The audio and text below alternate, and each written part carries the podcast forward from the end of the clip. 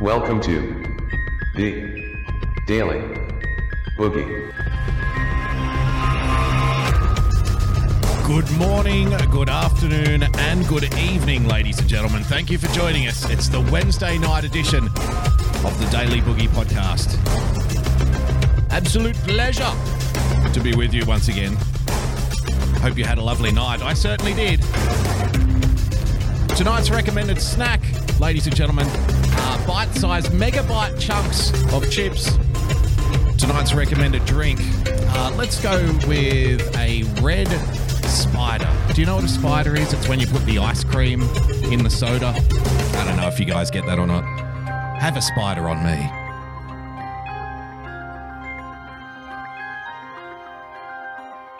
Skull.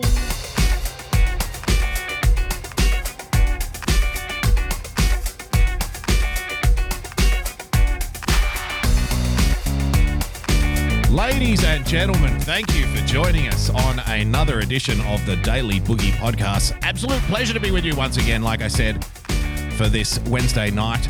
I uh, hope you had a lovely night. I certainly did. Thank you for sharing the show out. If you did, if you didn't, well, that's okay too. I guess you don't have to. I wouldn't if I were you. Uh, I would definitely not be sharing this show out tonight. if you want to remain popular with your friends, do not share this show out if you want to, you know, stay on the team, if the team is really important to you, do not share this show out. Uh, if if you find yourself in an increasingly smaller social circle and you're worried about that, do not share the show out. If you don't give a fuck, then by all means, hit that share button. Get that shit out there. As the title indicates, ladies and gentlemen, tonight we are going to explore our newfound love of the tech giants. Yes, as of 24 hours ago, the free world is now celebrating. celebrating the new patriots of San Francisco, ladies and gentlemen. God bless Amazon. God bless Microsoft. God bless fucking Google. They're the best thing. I'm, I'm so glad I love fucking Google now. so we're going to take a trip back into the time machine. We're going to analyze the last four years of rhetoric about Google, uh, testimony about Google, clips about Google, uh, accusations towards Google, evidence against Google, and we're going to marry that up with the fact that we now love Google because they're MAGA. So That'll be fun. like I said, don't share this fucking show out. I'm warning you. If you're concerned, if you don't want to, you know, if you don't want to uh, lose any of your red hat friends, then today would not be the, the day to share the show out. But um, like, I've got to be honest with you. I've got to bring you this stuff as I see it. Otherwise, what's the fucking point in doing this? So, uh, we'll get to that. Got plenty of other stuff as well. Got a whole bunch of random articles from around the web. Uh, apparently, in Nevada, they're changing the licensing system for how you get allocated a driver's license because apparently the drivers are so bad there. I'm not making this up. Apparently, the drivers are so bad in Nevada that they're making it easy to get the license because too many people are failing the test. And if that's not a microcosm of where society is generally speaking now, like, hey, if, if life's too hard, that's okay. Let's just stop living, you know?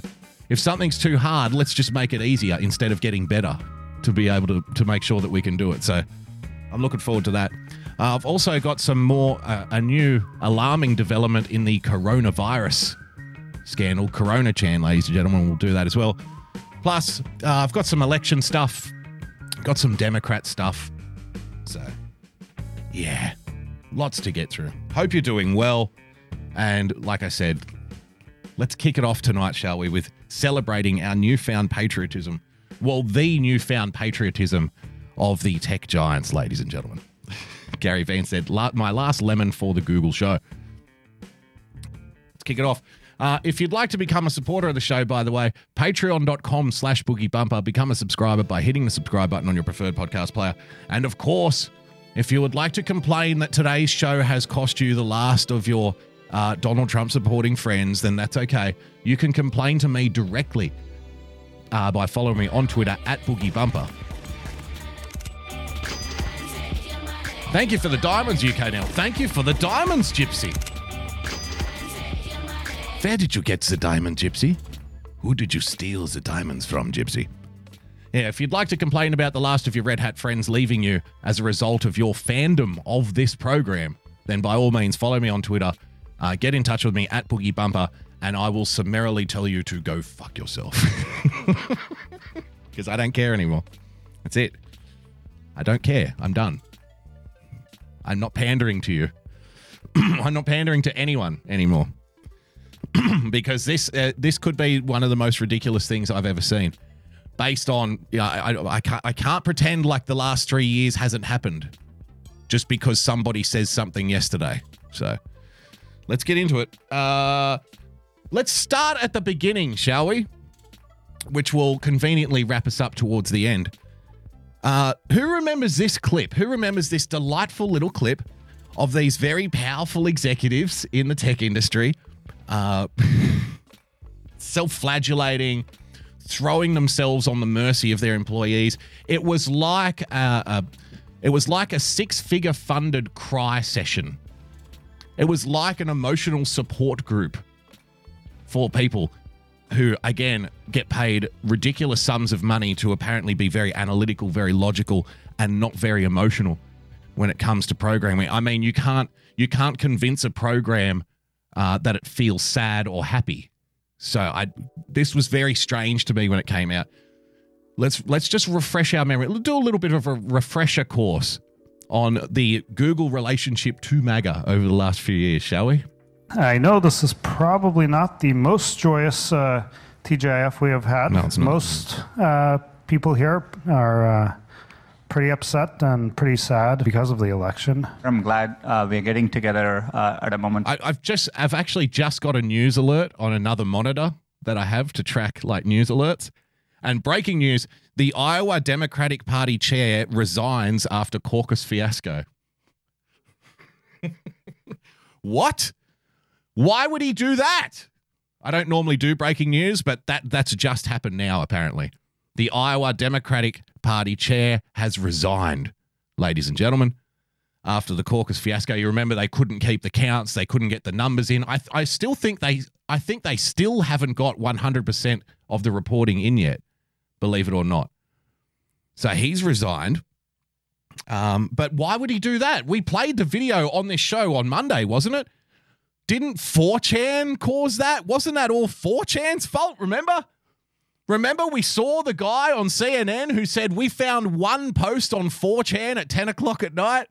And then apparently, an unnamed source at the DNC in Iowa said there's a whole bunch of Donald Trump supporters making prank phone calls.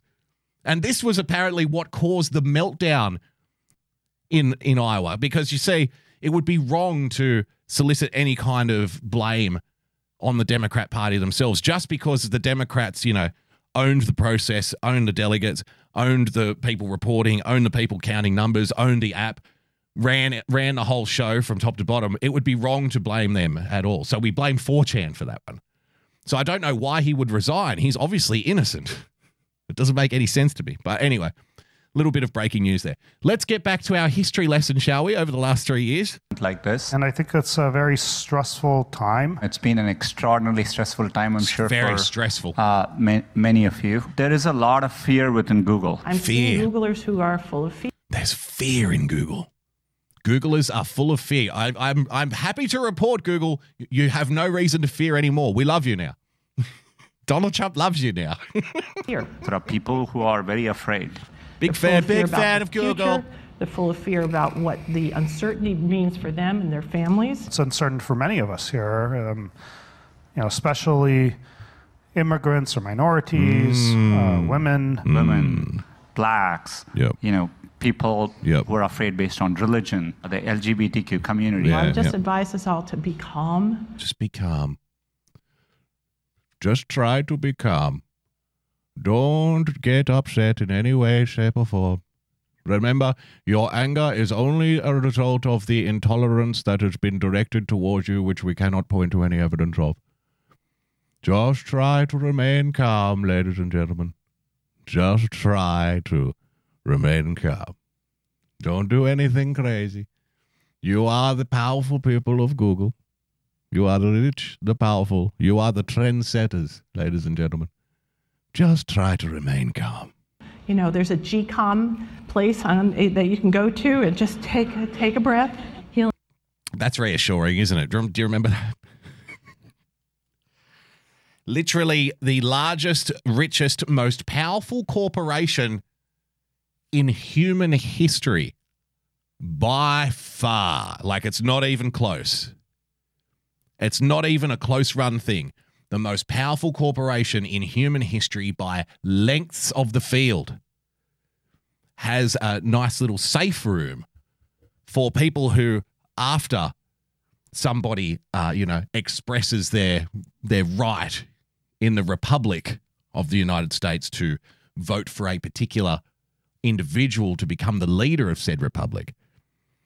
There is a room where all of these people who are part of, again, the richest, most powerful corporation that has ever been known to man, there's a room where they can escape. A nice, quiet place. Maybe we'll, we'll call it a bunker. We'll call it the safety bunker, the panic room. And they can go down there and, you know, let the stresses evaporate, let the troubles of the world roll over them. Don't just just remain calm. Try to remain calm. Healing is a process. It does take time. As Takes an time. immigrant and a refugee, I certainly find the selection uh, deeply offensive. It did feel like a deeply offensive. Deeply offensive. ton of bricks dropped on my chest. I always wonder why. I again, I, I think I'm just a cynical person who doesn't get, you know, emo- too emotionally invested in things too often.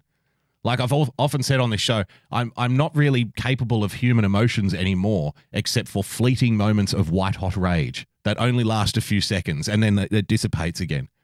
That's that's all I've got left in the tank. I'm an emotional flatliner now. Now I just, you know, kind of kick back and laugh while the world burns because I know that there's nothing I can do about it. so I always wondered what what the what the difference is between offensive and deeply offensive. Yeah, I, I isn't offensive enough. Like that's always offensive to be offended by something, to be offended against. I would imagine is deep in nature anyway because to cause some kind of uh, you know visceral emotional response in somebody then it must hit you deep down right in the first place oh no i'm not i'm not just offended i'm deeply offended ah right it always struck me as one of these pointless words that gets thrown in. It doesn't really add anything to the situation. It doesn't you know it doesn't prove anything but you say it just to make it sound worse than what it already is. But again that's just me. Maybe i'm just a jerk. Could that could be true as well. Chest. Trump specifically, who I know many of us find very offensive, And I've had a chance to very talk to a lot offensive of deeply offensive. Googlers, and people have said different words, similar concept, how Mm-hmm. painful this is. painful find a lot of so many things that Trump said very offensive. Yeah. I reached out to someone close to me who was at the Javits Center where the big celebration was supposed to occur in New York City. Somebody who'd been working on the campaign. And um, I just sent him a note and said, you know, are you okay? It looks like it's going the wrong way. And I got back a very sad, short text um, that read, people are leaving, staff is crying, we're going to lose. We're going to lose. We, the collective, as in we are part of the team that is not going to win, i.e., the other side of the Trump supporters. Okay. So you remember that. You remember that. Uh, who remembers this guy from a couple of years ago? Remember this guy?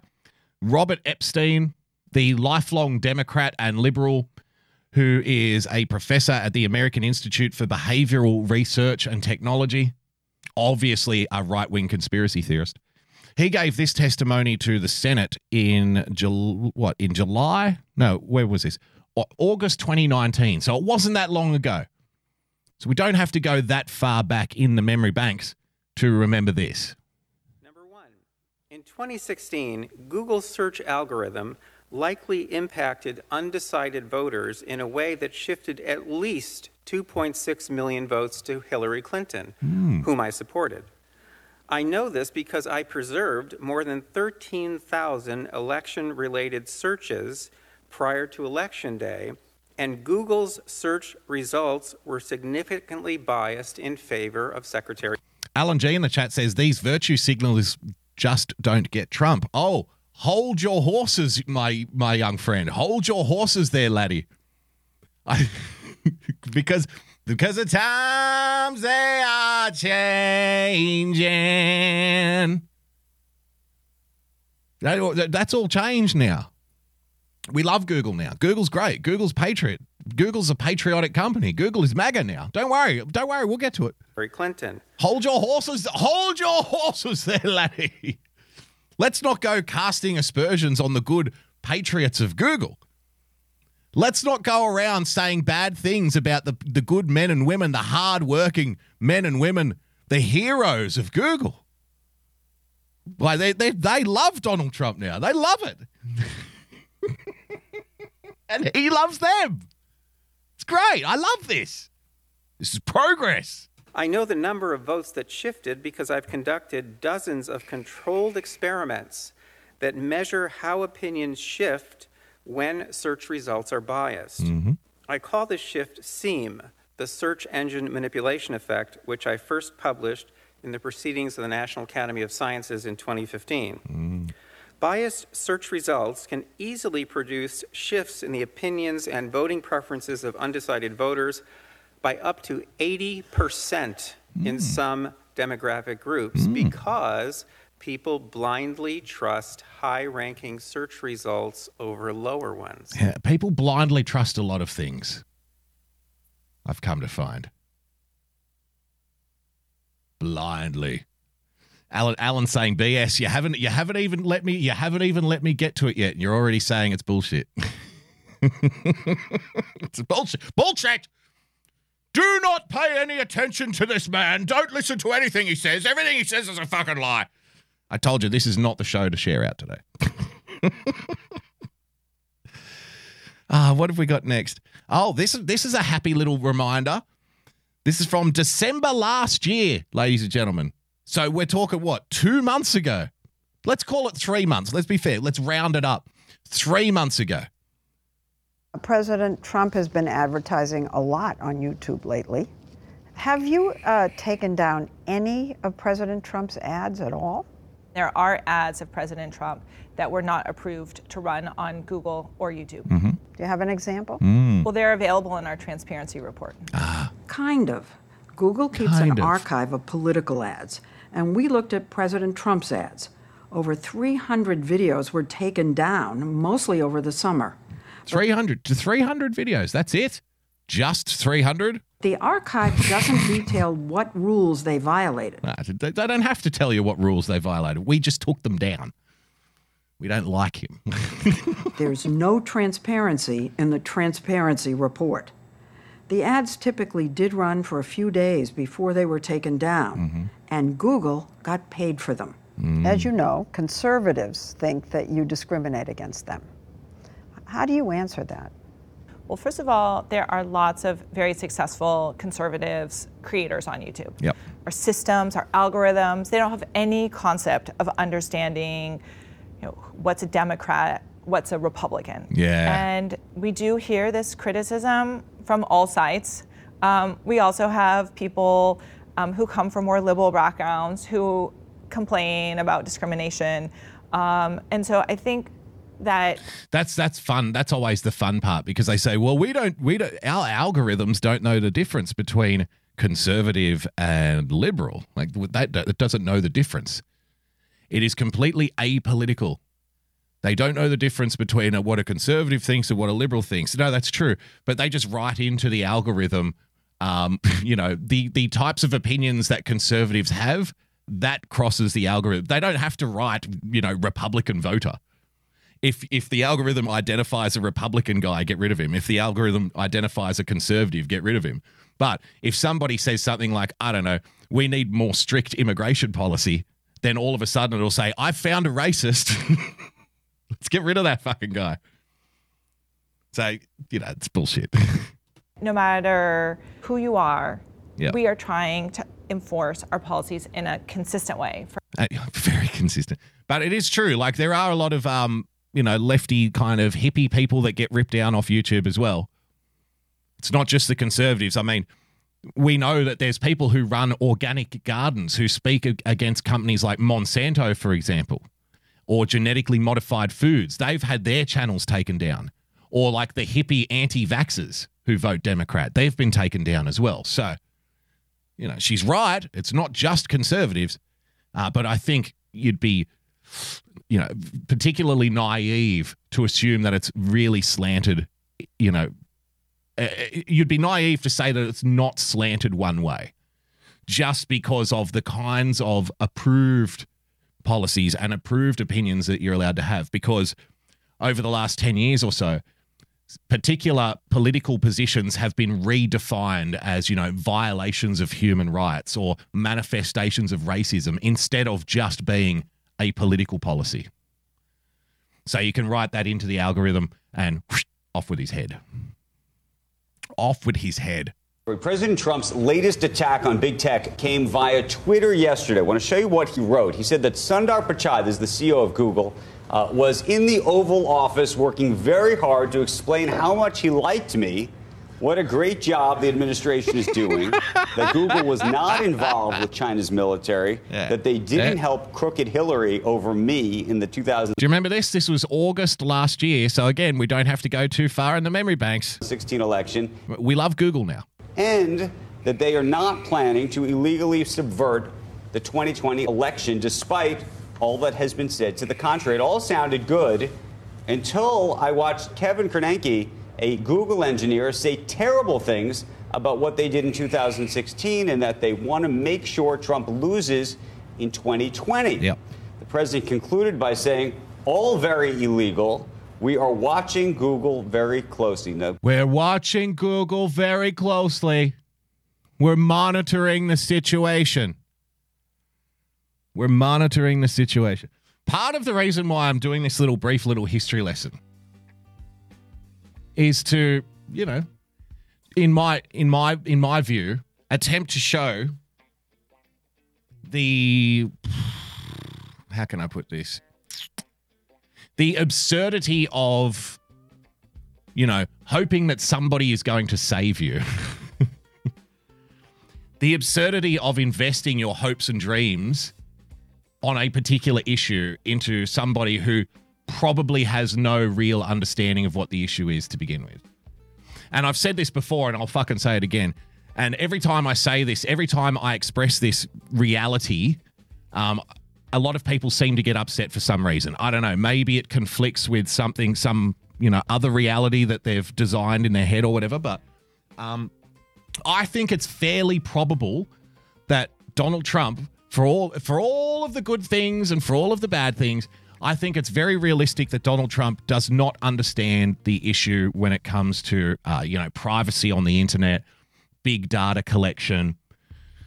Uh, for example, uh, one of his one of his number one guys in his inner circle is a guy named Peter Thiel, who, for some reason, most people only think of as the gay billionaire who supports Donald Trump, when in reality he was one of the original funders of Facebook and runs a company called Palantir, which is at the forefront of violating people's privacy on the internet.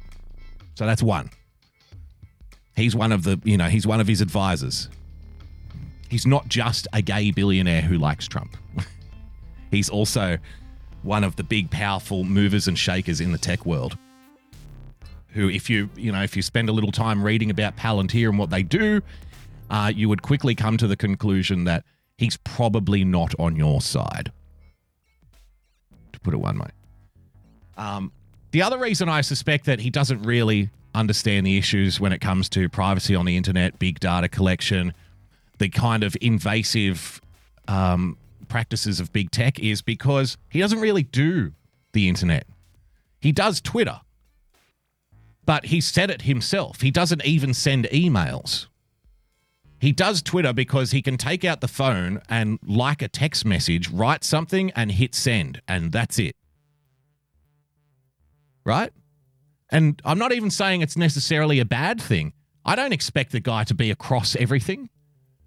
Nobody can be across anything. Nobody can be across everything all at the same time. That's, you know, that's impossible for people. Especially when you're when you're a busy guy like the president is.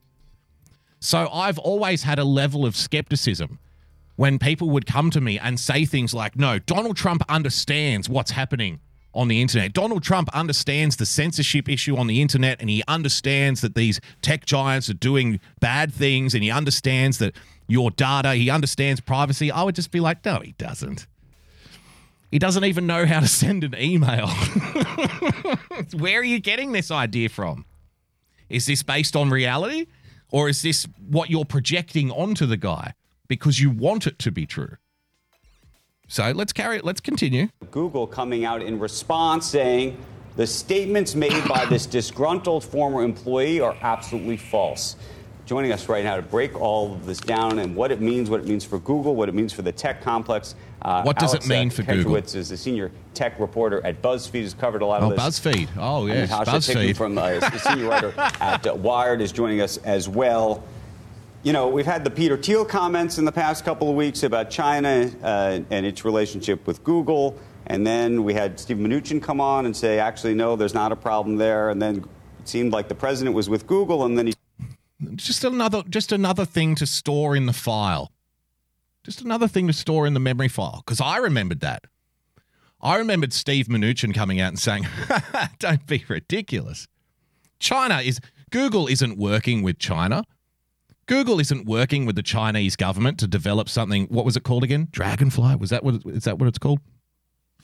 God, don't be silly. What are you, some kind of right? What are you, some kind of conspiracy theorist? That's not happening.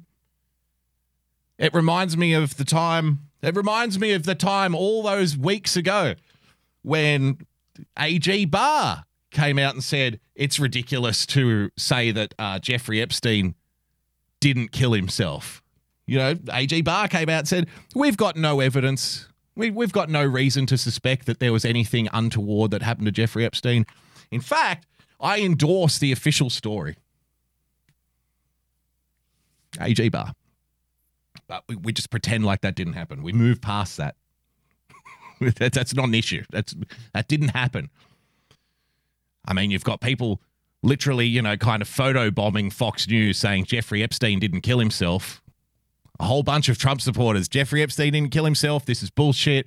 Uh, Jeffrey Epstein didn't do it. He was murdered. The cameras, the footage was taken away. This is a cover up. This is BS. Whilst at the same time, the AG, who those same people say is such a good guy who's going to get to the bottom of it, comes out and says, no, no, no, that didn't happen. No, it, he literally killed himself, exactly like it said in the report. So, you know, stop being a conspiracy theorist. These two things run concurrently, side by side to one another, parallel. It's fascinating to me. So let's carry on. he turned around. What's happening here, Alex? Well, look, there's an election coming up in 2020, and I think that the president is aware that these platforms are powerful. They are China. a place people come to to look at look for news. Um, and you know, I don't think that there's like a bunch of people sitting in a room saying this candidate should win. This Uh, candidate. yes, there was. We just watched the video of it. what did he say? Uh, again, like everybody's everybody's a piece of shit today. So the guy from BuzzFeed says, "I don't think that there's you know people sitting in a room saying that we don't think this candidate should win." Au contraire, comrade. We just watched it. Remember? Many of you. There is a lot of fear within Google. I'm sure Googlers are full of fear. There are people who are very afraid. They're full of fear. I don't the think that there's people at full of fear Google sitting around in a room saying that a certain candidate should win. It's win. uncertain for many of us here. Um, No, know, no, no. Especially immigrants or minorities. Didn't she say we're going to lose? You know, people who are afraid based on religion, Yeah, the yeah, LGBTQ everyone's afraid. community. Well, I Gotcha. Hang on. just advise us all to be calm. Be calm. You know, there's a Calm GCOM down. place on, eh, that you can go to and just take a, take a breath. Yeah. Healing is a process, it does take time. As an immigrant and a refugee. So there was. I don't know. I don't know even. I don't even know. Um, I'm not angry, but I don't even know who I'm who I'm targeting today. I'm, I'm just targeting unreality. I'm targeting false reality today. Why not? Fuck it, because I can, because I want to. That's why. So, you know, the guy from BuzzFeed says there was not a room of people sitting around talking about how they wanted a candidate to win. We just watched the clip, okay? So let's let's carry on. Let's put that to one side. candidate should lose. Um, but if Trump can get into the back of the people's heads at Google, and you know when they're thinking about taking down a video or they're thinking about how they want to figure out the way that Google News works, if they can think, hey, is, how is Trump going to respond to this in a tweet? That's a victory for him because you know I think that in, in, it's in Trump's interest to like have the content be kind of freewheeling, like we saw on Facebook. There was a lot of sensationalists and fake news. Um, in 2016, and, and Trump won, and maybe he wants the same thing to happen this time around. Uh, BuzzFeed. You can trust BuzzFeed to always push a certain barrow, can't you? That's fine. That's fine. Uh, let's go to August 30 of 2018, ladies and gentlemen. discussions here the last couple of days, guys, about how their social media is getting on the left for election meddling, getting it on, and privacy, and now getting it on the right for would-be uh, political bias. And it's going to be, I don't know, fascinating to see how Yeah. Dorsey and Sandberg navigate uh, questioning, at least on the congressional level. Uh, Andrew Jackson in the chat, my moderator on YouTube, uh, what wishes to make an announcement to everybody who's watching today. Uh, notice I've been drinking mint based moonshine since noon, sourced locally, which is good, that's jobs, and the chat might get a little wonky at times. So if you are in the YouTube chat, be aware there is a drunken moderator on the loose.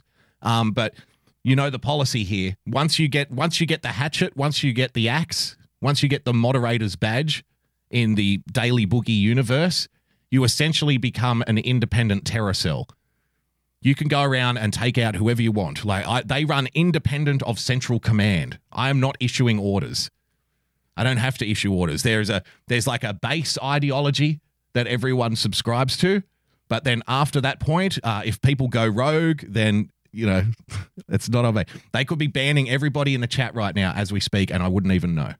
I don't know. So just want to let you know, there's a drunken moderator on YouTube. Yes, absolutely. And then when you think about um, the other issue and the sort of issue of man versus machine, Man Trump right now machine. is attacking the Google machine and the algorithms that it that Mm. they employ, Mm. saying that the algorithms are biased. And then he's also we're also seeing an attack on the human side Yep. um, at Facebook, Google, and He's Twitter, saying everyone. that those companies are biased. You know, there was a story that It was around this time, if I could take you back, ladies and gentlemen, to the heady days of 2018 and 2019. It seems like a lifetime ago, doesn't it? So long ago. Can barely remember what I was doing. No, that's a lie. I remember what I was doing. I was talking to I was talking to people, mostly conservatives, who were really, really, really concerned about bias in social media and bias on the internet. And the same people were convinced that uh, the president was going to save them from this bias and from this censorship because he understands, right? He gets it. He's watching, guys. Don't worry. There's going to be lawsuits. There's going to be class action lawsuits. Do you remember this? There's going to be class action lawsuits. There's going to be antitrust court cases. He's going to take them to court. He's going to break them up. He's going to do all of this stuff. He's going to save you from big tech. He's going to save you from the censorship. Remember that? It was a big, you know, wave of support that he was happy to ride. Because let's be honest here, the internet community was a big part of the energy for this guy's campaign in 2016. To suggest otherwise would be revisionist history. If you don't think, you know, the shit posters and the trollers and the meme makers and all of that kind of stuff had an influence, however small the influence might have been, the influence was there. it was definitely a part of the whole, uh, you know, the paradigm, the psyche of whatever MAGA is in 2016. It was there. It was a big part of it. It was a chunk, a chunklet. So these were the conversations that we're having, in, in, you know, in 2018. Oh, it's it's antitrust. It's bias. They're breaking the law. People are going to go to jail. He's he's he's got it under control. Don't worry. He's monitoring the situation. And when the president says he's monitoring the situation, it means look out. Look out, bad guys, because we're coming for you.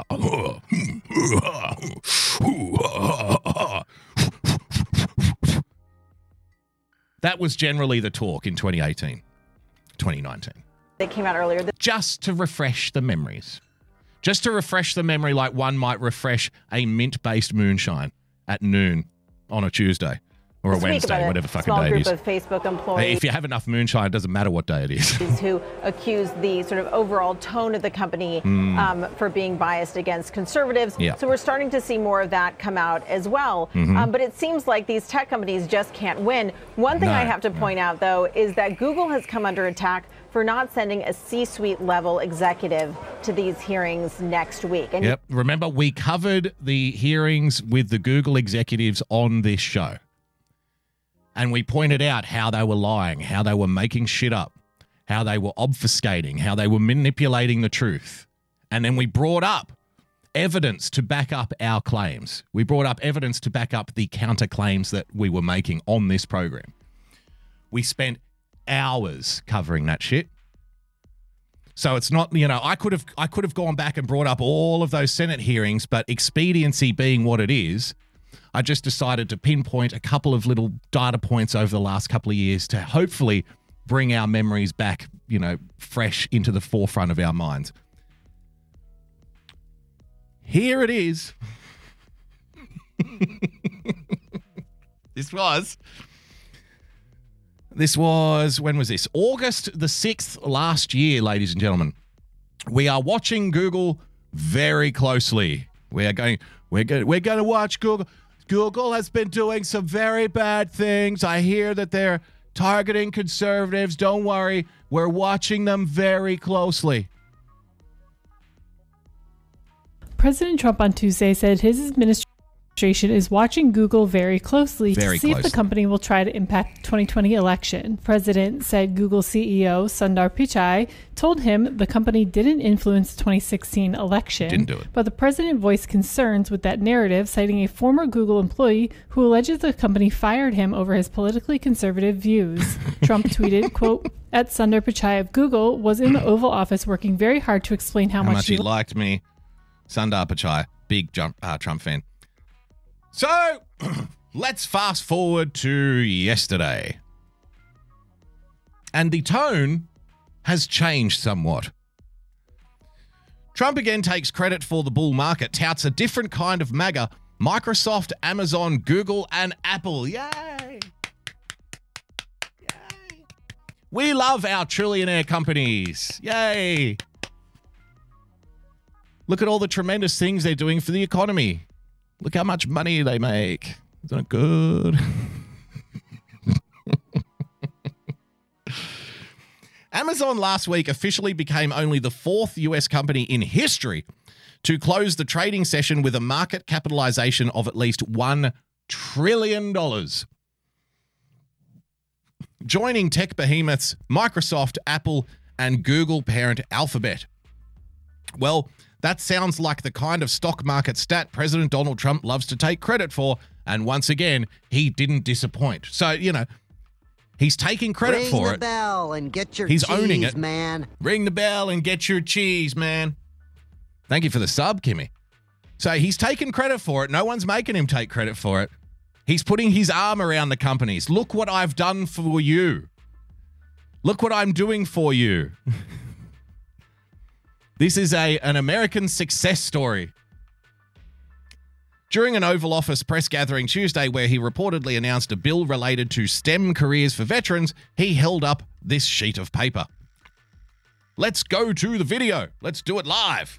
Ladies and gentlemen, We have four trillion dollar companies. One is Microsoft, one is Apple, one is Google, one is Amazon. So you have Amazon, Google, Apple, and Microsoft. And so you have an M, you have an A, you have a G, and you have an A. You have MAGA. MAGA. Look, somebody.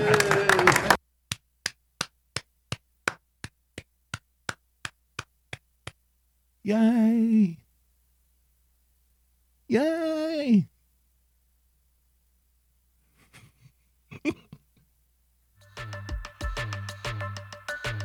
Good night, everybody.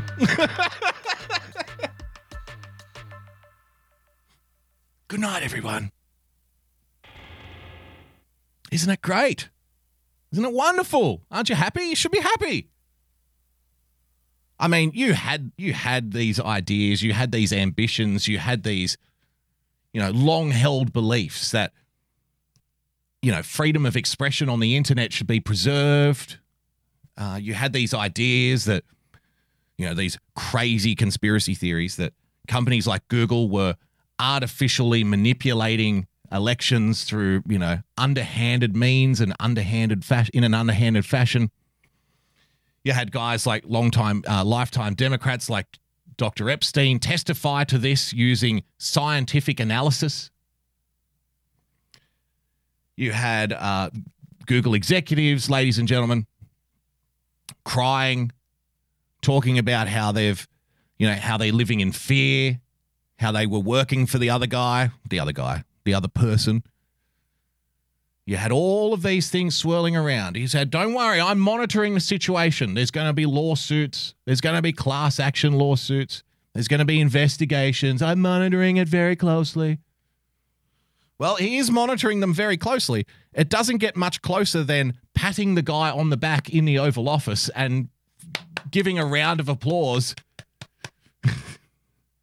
when he says Google is MAGA. Do you want to say it again? I want to see it again. We have four trillion dollar companies. One is Microsoft, one is Apple, one is Google, one is Amazon. Mm-hmm. So you have Amazon, Google, Apple, and Microsoft. And so you have an M, you have an A, you have a G, and you have an A. You have MAGA. MAGA. You have MAGA. Yay. Yay. there you have it. I don't know what to tell you. I don't I don't know what to tell you at this point. I mean, and people are going to rationalize things, right? I mean, for example, for example, I had a guy tell me personally that the like the Roger Stone thing, right? I had a guy tell me, literally, like this was his actual opinion, which is fine. You can have whatever opinion you want. His opinion was that Roger Stone, Donald Trump, and MAGA, because I don't know what MAGA is now. It's it's something out there. It's some kind of thing. But whatever it is, everybody's got a different interpretation of it. So his opinion was that Nam Diggers. I'll see you in hell. Thank you for joining us, Nam Diggers. His opinion was that uh, the Trump administration is sending Roger Stone. They want Roger Stone to go to prison, right? They want him to go to prison in order to, I get this, to set a precedence for other, for the real criminals to go to prison. now, I know the prosecutors today, four of them have resigned, apparently in protest. I don't know. Uh, I know the DOJ doesn't want Roger to go to jail, jail for nine years. I think they only want him to go to jail for three or four. So it's a lot nicer for Roger. Don't worry, it's only it's only four years, mate. Take one for the team. You will be out when Donald Trump is out of office. It's like it's almost like a pardon, okay? But this was the opinion that that they want Roger Stone to go to prison in order to set a precedence for the real criminals who are apparently all of the Democrats who are all it's only a matter of time now before they end up in Gitmo, right? It was set a precedence for those people to go to prison. And my my first thought, which I couldn't help, my first thought, bye bye loser boogie. Be positive says bye loser. okay, see you later. Thanks, mate. Thanks for joining us. So of course, my first thought was, uh, isn't there already a fucking precedence to send corrupt people to prison? I'm pretty sure there is. I'm pretty sure we've already sent guilty people to prison before. I don't know that Roger Stone needs to be the guy that, to set a precedence for other people to go to jail. Isn't there like a whole bunch of people in prison already? Isn't there a whole bunch of law, uh, court cases and laws already on the books? I'm sure Roger is sitting there. If he knows this plan, I'm sure Roger is sitting there going, "Really? Do I have to? Why do I have to be the the guy? Don't. Why do I have to go to jail in order to get you know the other side to get them to go to jail? I don't. I don't understand. Isn't there already laws against what they're doing? Isn't there already precedents for this? Shut up, Roger. Take one for the team, mate. We're trying to set a precedence here. If you go to prison, then everybody else will go to prison. Ah. So, you know, this is what you're dealing with. James in the chat, that's dumb as shit. that's, that's out there. This is what I got told. I, I, I didn't even respond. I've got to be honest. I didn't even. I didn't even respond. I was just like, okay. I, I don't know what to say to this person because clearly reality is whatever they want it to be at any particular time. And like I've just shown you, a lot of people would have pinned their hopes and dreams on something being done about people being depersoned from the internet. As we as we live more and more of our lives online, ladies and gentlemen, and we've spent hours and hours and hours of various podcasts dealing with this very topic. So it's not like we're coming into this like greenhorns, right? It's not like we're just waking up and, you know, coming at this issue with nothing behind us. There's, we must have done, I don't know, 50 hours on this over the last year and a half. We live in a time where we are putting more of ourselves online. And the argument that I've made for that time is you have to consider that we are in a reality where there are two versions of you now. There is the version that walks around and goes to the grocery store and puts petrol in the car and goes to work. And there is the other version of you, which is a collection of data and passwords and, you know, accounts, right? And this version of you is, there is probably more that we can learn about you from the internet version of you than we can from the in real life version of you. Where you shop, what you buy, how much money you make, how you do your taxes, how much tax you pay. Everything about you in some way, shape, or form is online. But you don't own that. That's why companies can deperson you. That's why you can be deplatformed from these from these arenas, from these platforms. That's why you can be removed.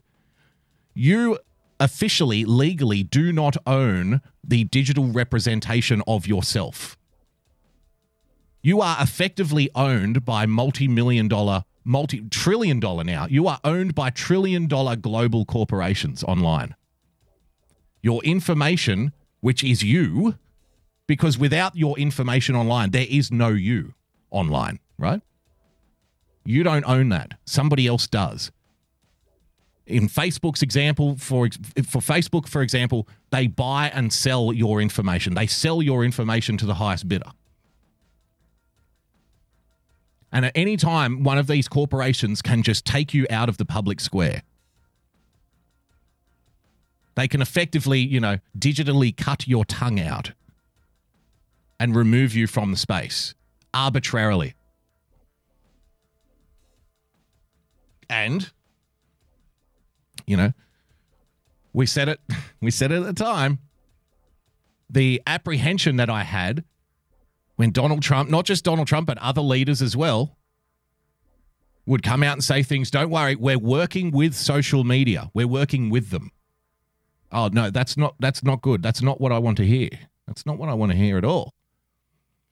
And people had the belief that it was all going to be taken care of, that when he tweeted things about bias on in Google, when he tweeted things about potentially corrupt activity at these tech giants, that he actually really meant it. Ring the bell and get your cheese, man. Thank you for the sub, UK Neil. Follow UK Neil on DLive, by the way. DLive.tv slash UK Neil. And, you know, we've made the argument before that this is a thing that Trump does. He will throw out, you know, a line. He will throw out some rhetoric, usually at the extreme end of the scale, and then he will wind it back. Remember, they were going to close the Mexican border. That didn't happen, right?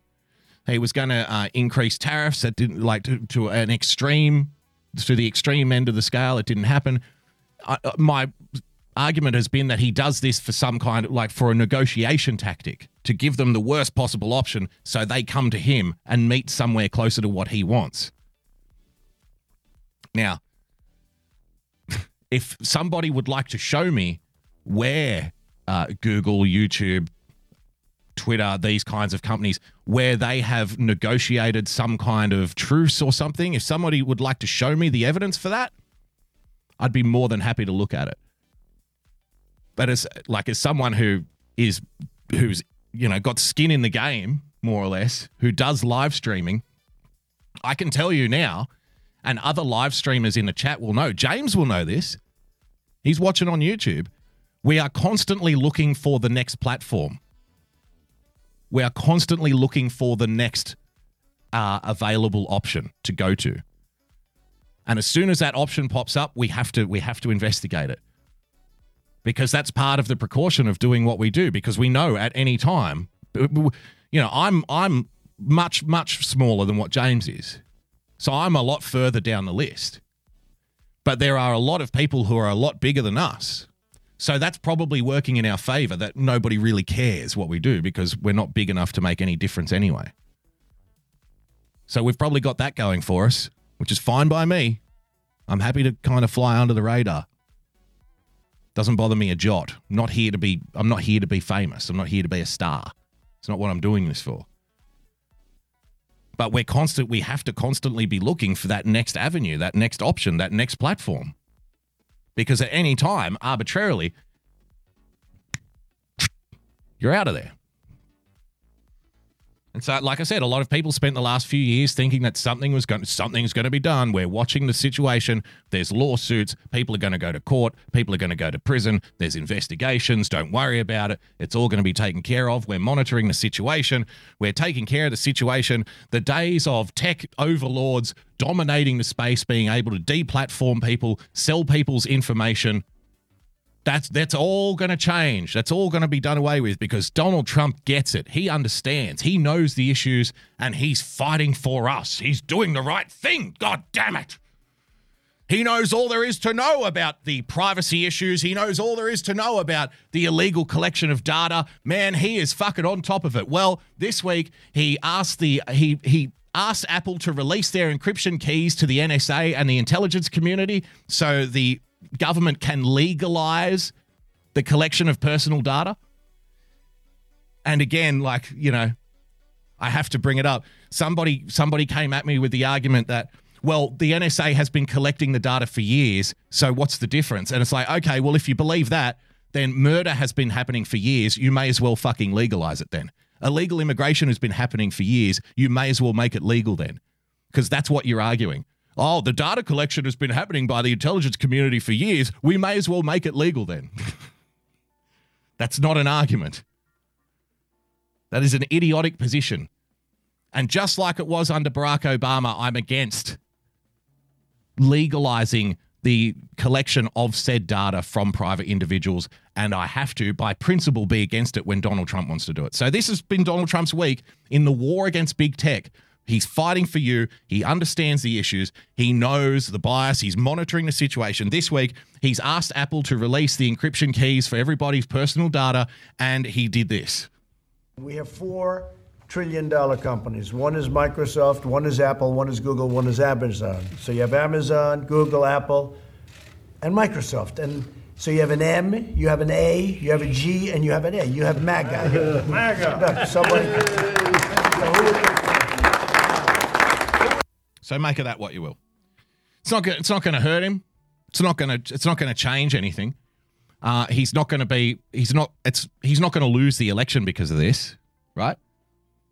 He's not going to have um, enough. He's not going to have people not vote for him because of this, which is always. Which is the next accusation that I always get when I bring up something that I think the guy's doing fucking wrong.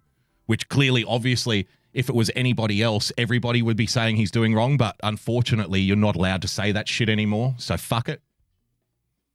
Like our friend who was in here before, bye loser. It's like, okay, here- this is for you. Okay. I don't care what you think. You're irrelevant. So, you know, it's not going to affect him. He's not going to lose the election or anything like that. But um, I, I just like to remind people, I just like to refresh people's memories of what they thought six months ago, 12 months ago, 18 months ago. And maybe, just maybe, people might um, ask themselves in the dark recesses of their mind, people might pause for a moment to reflect when nobody's around and they're not in danger of being kicked out of some kind of fucking online movement, when they're not afraid of that for speaking out, um, when they're alone and they have time to reflect, they might think to themselves, yeah, hang on a minute, I thought something was really going to happen with this. Oh. Oh. Guess I was wrong. No. People would much rather just pretend like it didn't happen. That's easier. And we love taking the easy way out. Um, here's a fun little one for you. So, we live in a time of coronavirus, ladies and gentlemen. We live in a time of floods and famine and fire down here in Australia. We have millions of bats flying around Australian towns. All of this seems like end of the world stuff. And then this happened. It's a national emergency across Eastern Africa, but it's not coronavirus. Countries like Somalia, Uganda, Ethiopia, and Tanzania are seeing one of the worst outbreaks of locusts in decades. Ring the bell and locusts get your are an cheese, aggressive man. type of Thank you for the grasshopper that subducts, are by the billions and tearing through people's livelihoods. Yep. Literally a plague of locusts.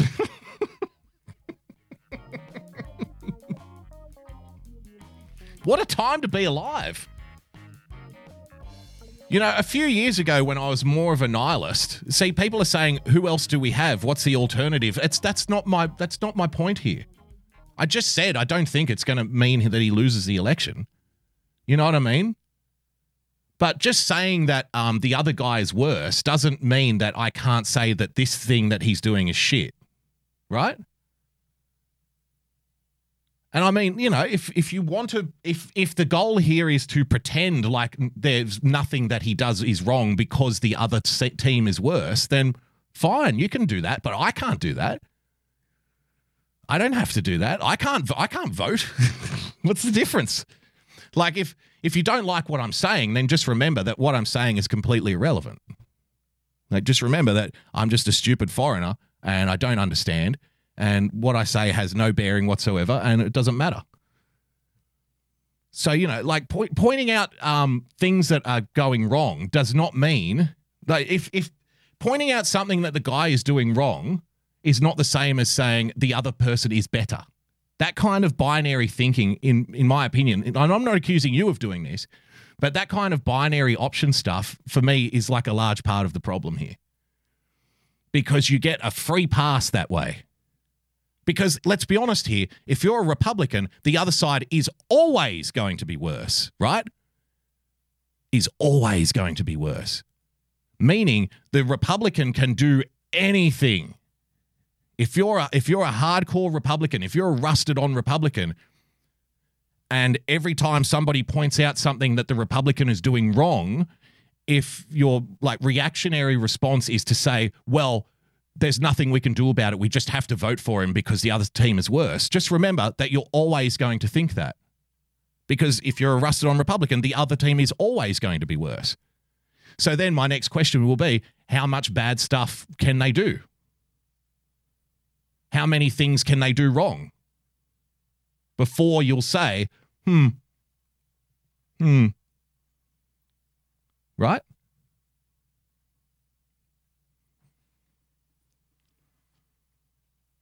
You know if i if i point something out clearly and obviously like that with the google thing which now google is maga for some reason because they make a lot of money for the stock market okay know it's not it's not up to me to come up with some kind of alternative i don't think there is an alternative that's not the point but just because there's no alternative does that mean we have to walk around you know with our with with our eyes closed and our hands over our ears going la la la la la la la la la la la la la la not at all. And if we get to that stage, you should be very fucking worried. You should be very afraid because that's not uh, what free, open societies are all about. That's the kind of shit that you see in the uh, totalitarian societies, where the where the government can do no wrong, because people are either afraid of speaking out or uh, you know a, a cult-like mentality of just following whatever they say to be true. That's not what living in the free world is all about. In the free world, you're allowed to criticize people even if you vote for them. And I- I- here's the thing: if you want, um, if you want the hopeful, optimistic view, then how about this? If you believe that Donald Trump is somebody who listens to you, to you and listens to your concerns and can adjust his position based on your concerns, like the red flag laws, for example, like everybody knows that the red red flag laws, uh, he threw out that idea and he got a wall of opposition against it, right? So, if you want to know what the alternative is, but you can't vote for anybody except Donald Trump, then think of that. That if you care about an issue enough and you make enough noise about said issue, then maybe it will it will provide him cause for changing that position. So, um, you know, if people want to have that view, then fine. That maybe that's more productive. Maybe that's a more productive thing. But again, like I've said before, I'm not I'm not the solutions guy. I'm the problems guy. I, I, I point out problems. And I'm, I'll probably channel my my Hawaiian flying Hawaiian comrade here a little bit. He's the solutions guy. So he I think that he would agree with me that if you disagree with something that Donald Trump does, don't don't stay quiet about it. Don't pretend like it's not happening because then he's going to absolutely do it if you like the guy, if you like an elected leader, don't even it doesn't even have to be Donald Trump. If you like a politician and they do something that you don't like, it is your fucking duty to tell them.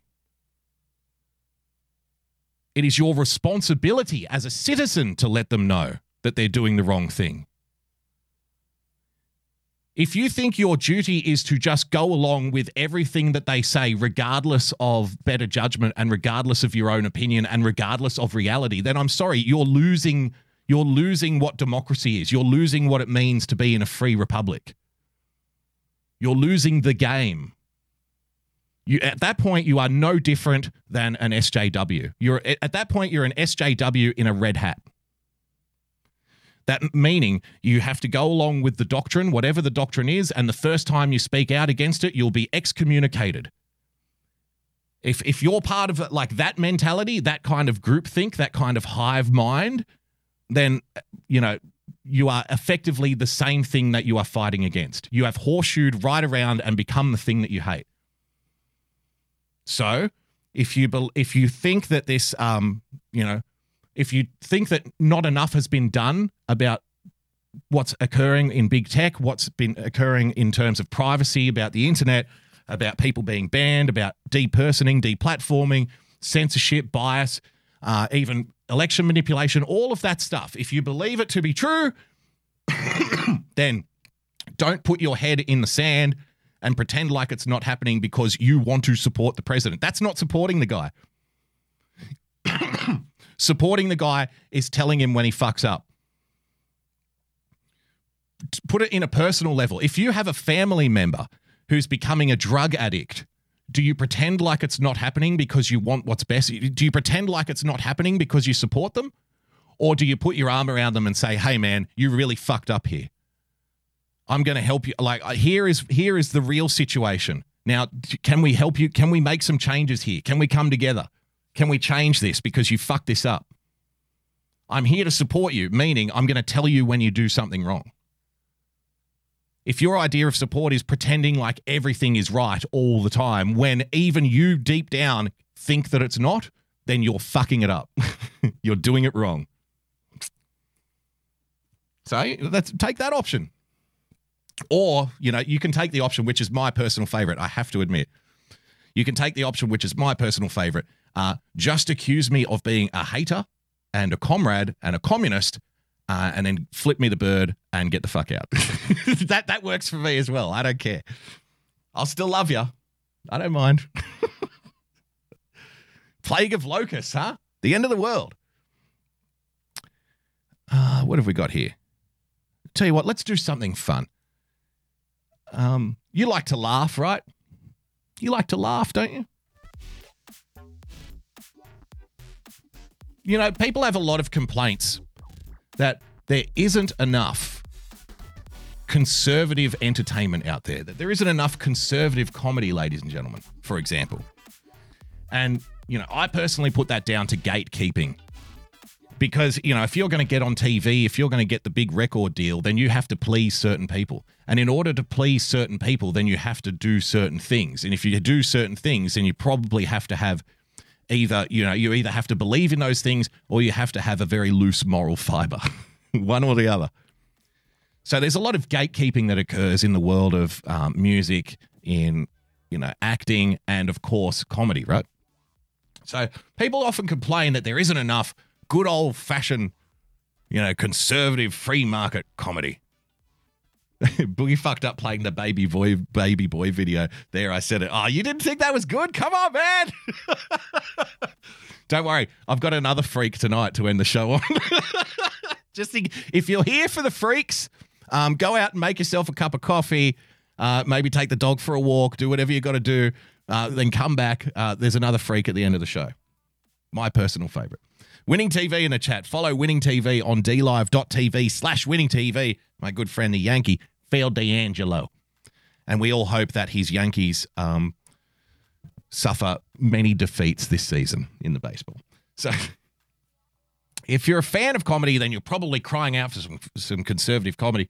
I saw this little advertisement, ladies and gentlemen, and I was very excited for about three or four seconds. I thought, wow, somebody's promoting conservative comedy?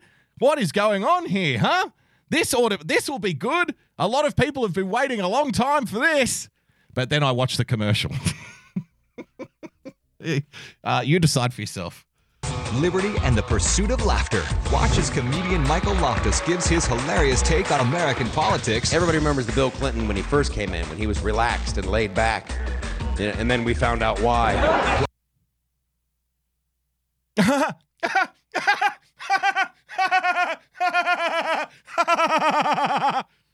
It's a it's a Bill Clinton blowjob joke.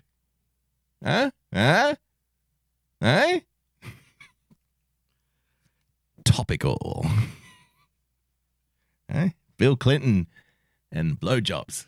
Because he was in there getting the blowjobs. Remember the blowjob? Yeah. Yeah. Yeah. I know. Gets better. Don't worry. Plus, the musical comedy musings of Brian Hay- Musical comedy musings. Everything is extreme. Everything is a meme.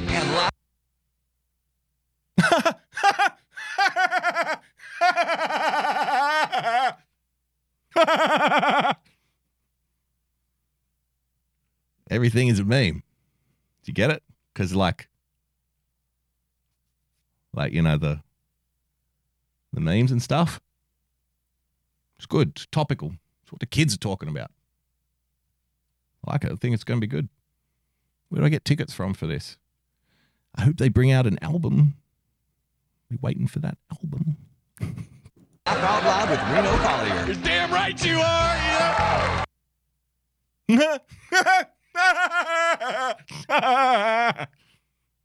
You damn right you are. Eh? Eh. Eh. Fucking hilarious, isn't it? Hey? It's but it's it's supported by Fox News, by the way. I think Greg Greg Gutfeld is a funny guy. I think Tucker is a fucking funny guy. But Tucker's funny in like a sarcastic, snarky kind of way. Uh, this, you know, I, I, everybody's got their own taste, right? Everybody's got their own sense of what's funny and not. uh, this to me is a jaw breaking cringe. This to me, I cringed so hard that my cheekbones exploded and my eyes popped out of the sockets. I shit my pants. I cringed so hard when I saw this. but hey, there's not enough, not enough conservative comedy out there. Built for audience, I suspect. Built for an audience. Um, the problem is, I think if you had like real right right wing comics up on the stage, like real right wing comics who, um, you know, aren't just, you know, like I said, telling telling jokes about Bill Clinton getting a blowjob. If you had real right wing comics, they wouldn't be getting supported by Fox Fox News, right? That's the thing. They don't get the TV gigs. They don't get the big contracts. You have to be safe. You have to be safe to get those deals. Beige Bill says Greg isn't funny to me. Yeah, I, I can see, you know, like he's not for everyone. I think he can be funny. I don't I don't watch the guy, but it's like when I see a clip roll over on Twitter or something, I'll click it and I'm like, that's all right. He can be a funny guy. Hitler jokes are the best. so you got to be a safe because of the gatekeeping, right? The the real genuine right wing comedians they don't get those gigs. No, it's the um, it's it's the more boomer bracket. You know, Bill Clinton. Oh, oh, the kids are crazy these days. Oh, how about all those snow? How about all those libtard snowflakes? Am I right? Huh? You know, it's it's more that kind of vibe. But again, like you know, everyone's got their own taste. But for me, that was fucking cringe, and I hope I never see it again. That, that's why I had to show you. Thank you for joining us. You're on the Daily Boogie podcast. Uh, I've got more fun stuff for you. This is fan fucking tastic to me. You know how people remember a couple of years ago, ladies and gentlemen, when the conversation was about deep fakes? Oh, we've got to be careful. The deep fakes. We need to we need to police deep fakes. Deep fakes are a real issue, ladies and gentlemen. Deep fakes are coming for not only Hollywood actors, but politicians as well. Why there's going to be fake news being circulated out there. But then they expanded the the definition of what a deep fake is to just memes, right? Have a look at this video that uh, Trump tweeted out a few days ago now after the State of the Union address. We won't watch the whole thing, but just a couple of minutes of it. And then I'll show you the response. Charles is one of the last surviving Tuskegee Airmen, the first black fighter pilots, and he also happens to be Ian's great grandfather.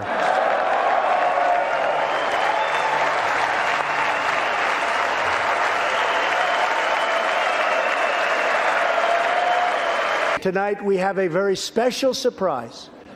I am thrilled to inform you that your husband is back from deployment. He is here with us tonight, and we couldn't keep him waiting any longer.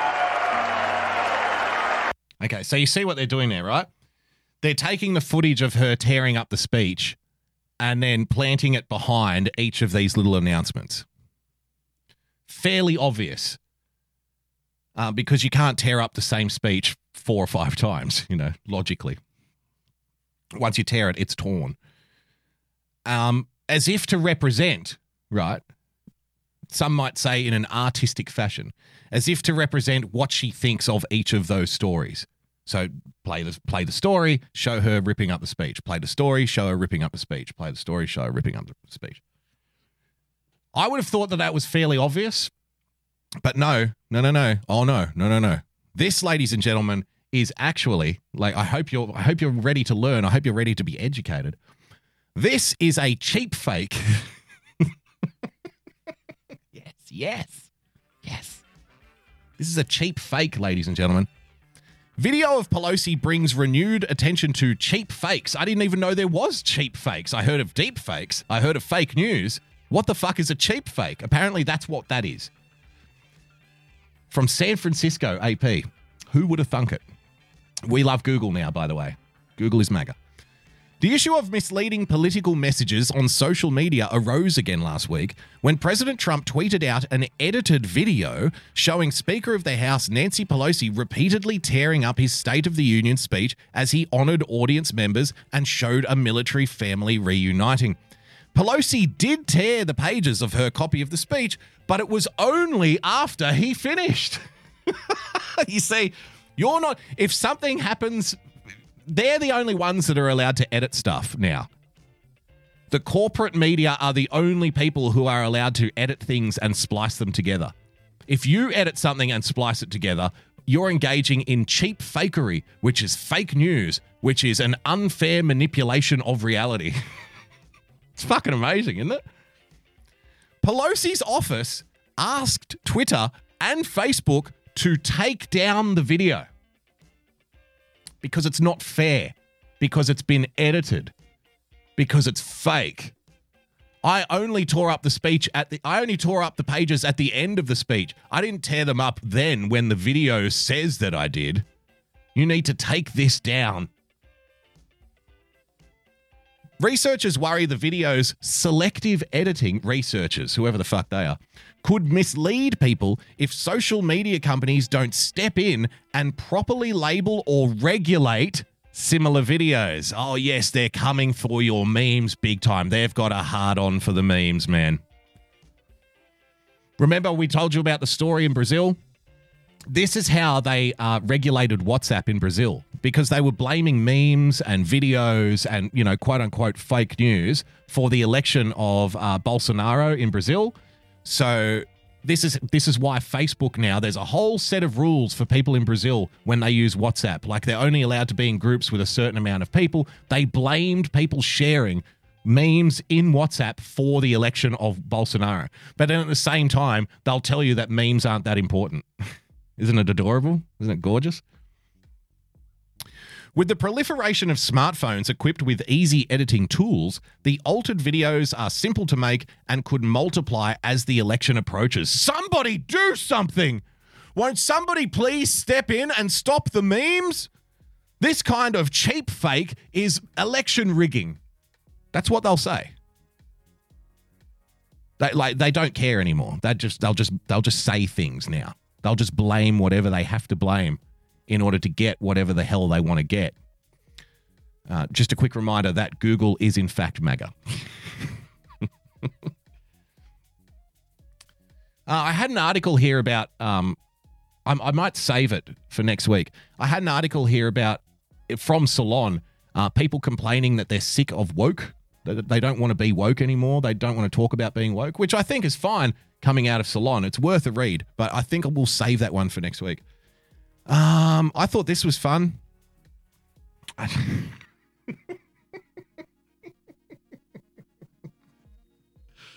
this, I imagine, uh, this is cool. The movement after President Trump's State of the Union, whoever the Jolly Jacobite is, I credit them with this. I'll, I'll have the link for this in the show notes. I'll, I'll tell you what, I'm just going to let this video speak for itself. Now I'm just gonna tell you motherfucking niggas straight out the door. Don't fuck with my motherfucking president. The reason this is funny to me is because I picture like, you know, a, a, a an evangelical in Kansas who's like, "Yay, Mr. Trump!" You know, an evangelical Southerner who's a fan of President Trump watching the State of the Union address. Well, you know, I was just, I just feel so gosh darn blessed because I love our president. God installed our president, and Mr. Trump, President Trump, is doing what he can to protect us. He's fighting for us every day. You know, he has been graced by God, you see, and God has put President Trump in to do what's best for us. And we just love our president. We support our president. We just believe in everything he does.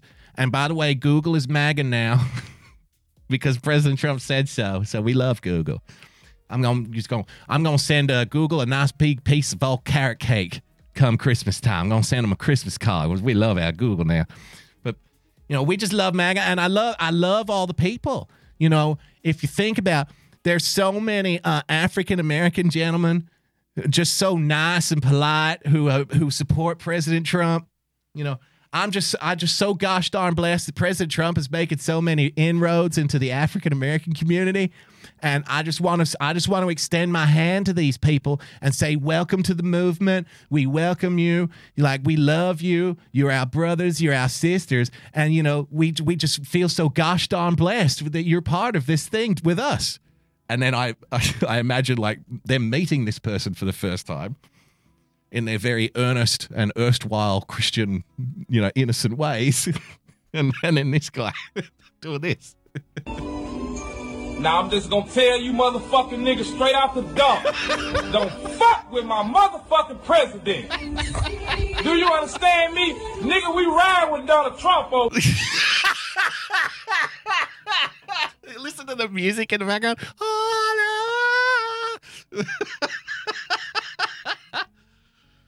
I just support I just support our president. Nigga, we ride with the motherfucking president.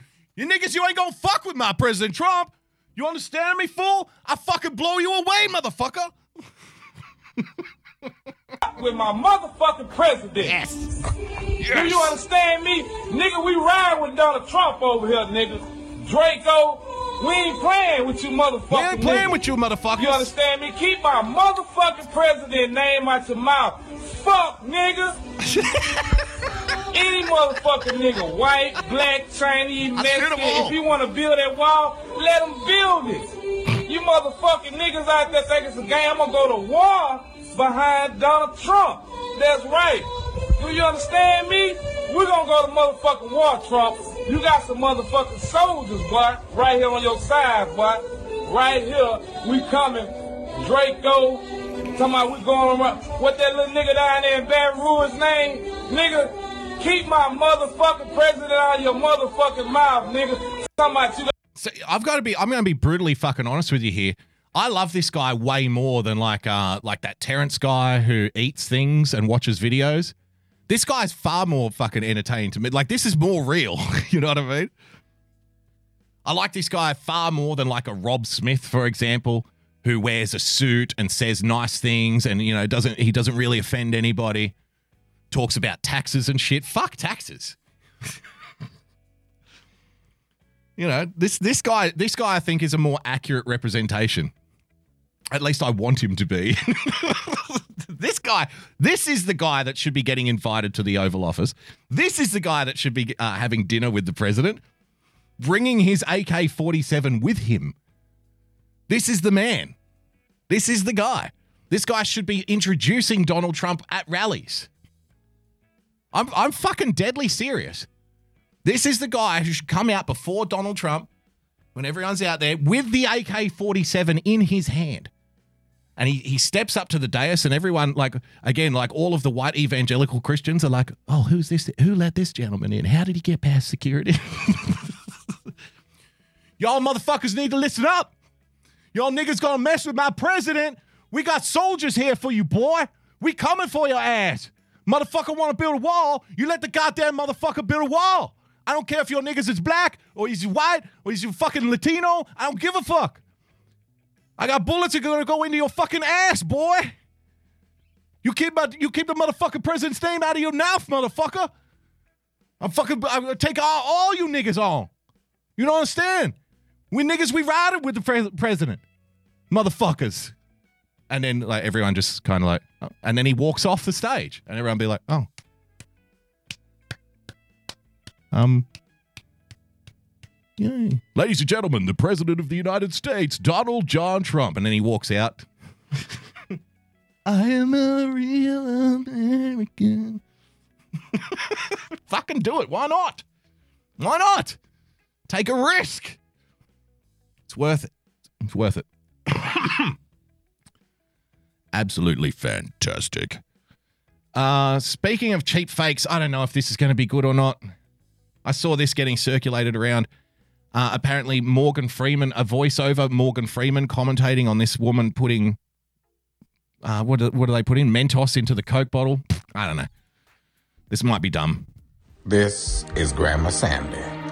She's a TikToker. You know, I've seen this done a couple of times on a couple of different videos, and I'm not quite sure this is real, and I just want to see what's up. Well, as many of you already know, she's about to find out it is indeed very, very real. Thank you for the diamond, Kimmy. Woo indeed. Woo indeed. Feel the tension mounting. And as the great Tony Romo would say, here we go, Jim. And that's when Grandma Sandy realized what it would be like to work in the adult entertainment industry. There you go. Morgan Freeman. He does have a hell of a voice, though, doesn't he? That's one of the voice. Like, as somebody who speaks a lot for other people, you know, who speaks a lot, who records their voice a lot, Morgan Freeman's voice is one of the ones that, you know, you just go, damn, that guy's voice. That's next level. Uh, oh yeah. This this this is this isn't a fun story. We've been talking about Corona Chan, ladies and gentlemen. Uh, guess what? this happened. This happened. Do you remember? th- do you remember this guy? Where is he? I'll show you the guy first, and then you know the latest development. The guy who was a lawyer. Um, I'm sure a lot of you have seen his videos. Like other people are ripping his videos and upload, uh, uploading it to YouTube, uploading it to Twitter. He was a lawyer, and he he does reports like you know he's sitting in his bed in a white singlet. You know the guy, and he'll go out to like the infected areas in Wuhan and record it, and you know do interviews with people, and he gets he goes into the like the refuges and the hospitals and the quarantine zones and films it and get. I don't know how he gets it out of China. And so he's been doing this for the last month or so.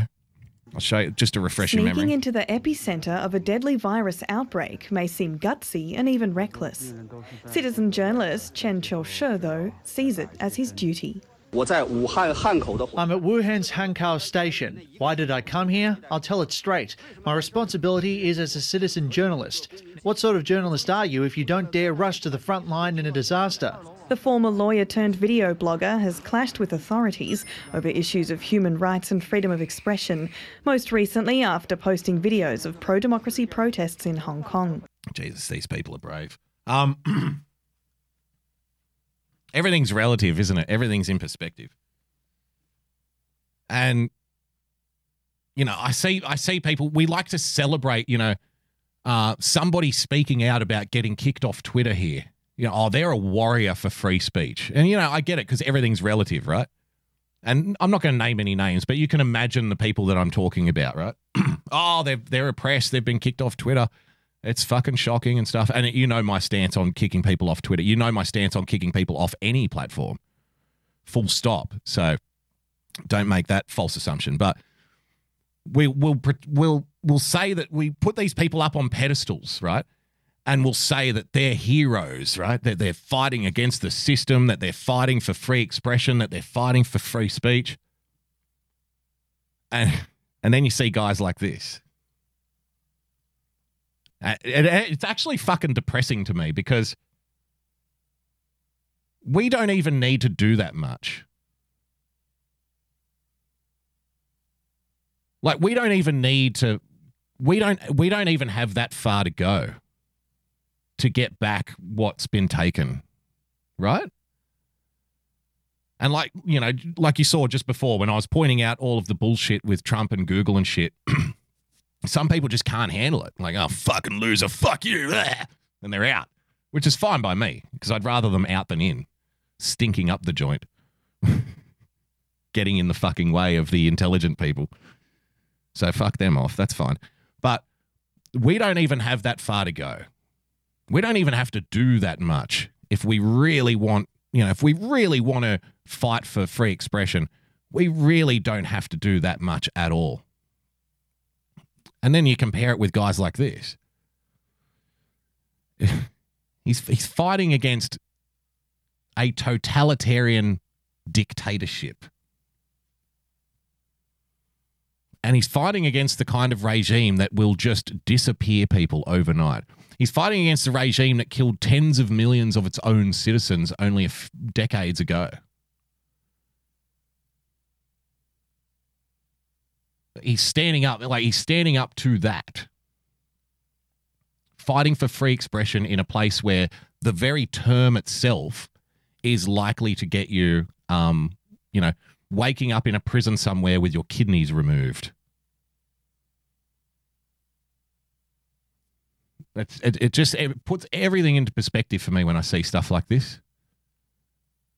And it, it depresses me because it makes it it it brings into stark reality um, how little we care about our situation, how little most people care about free expression in the in the part of the world that is supposed to be the fucking defender of it.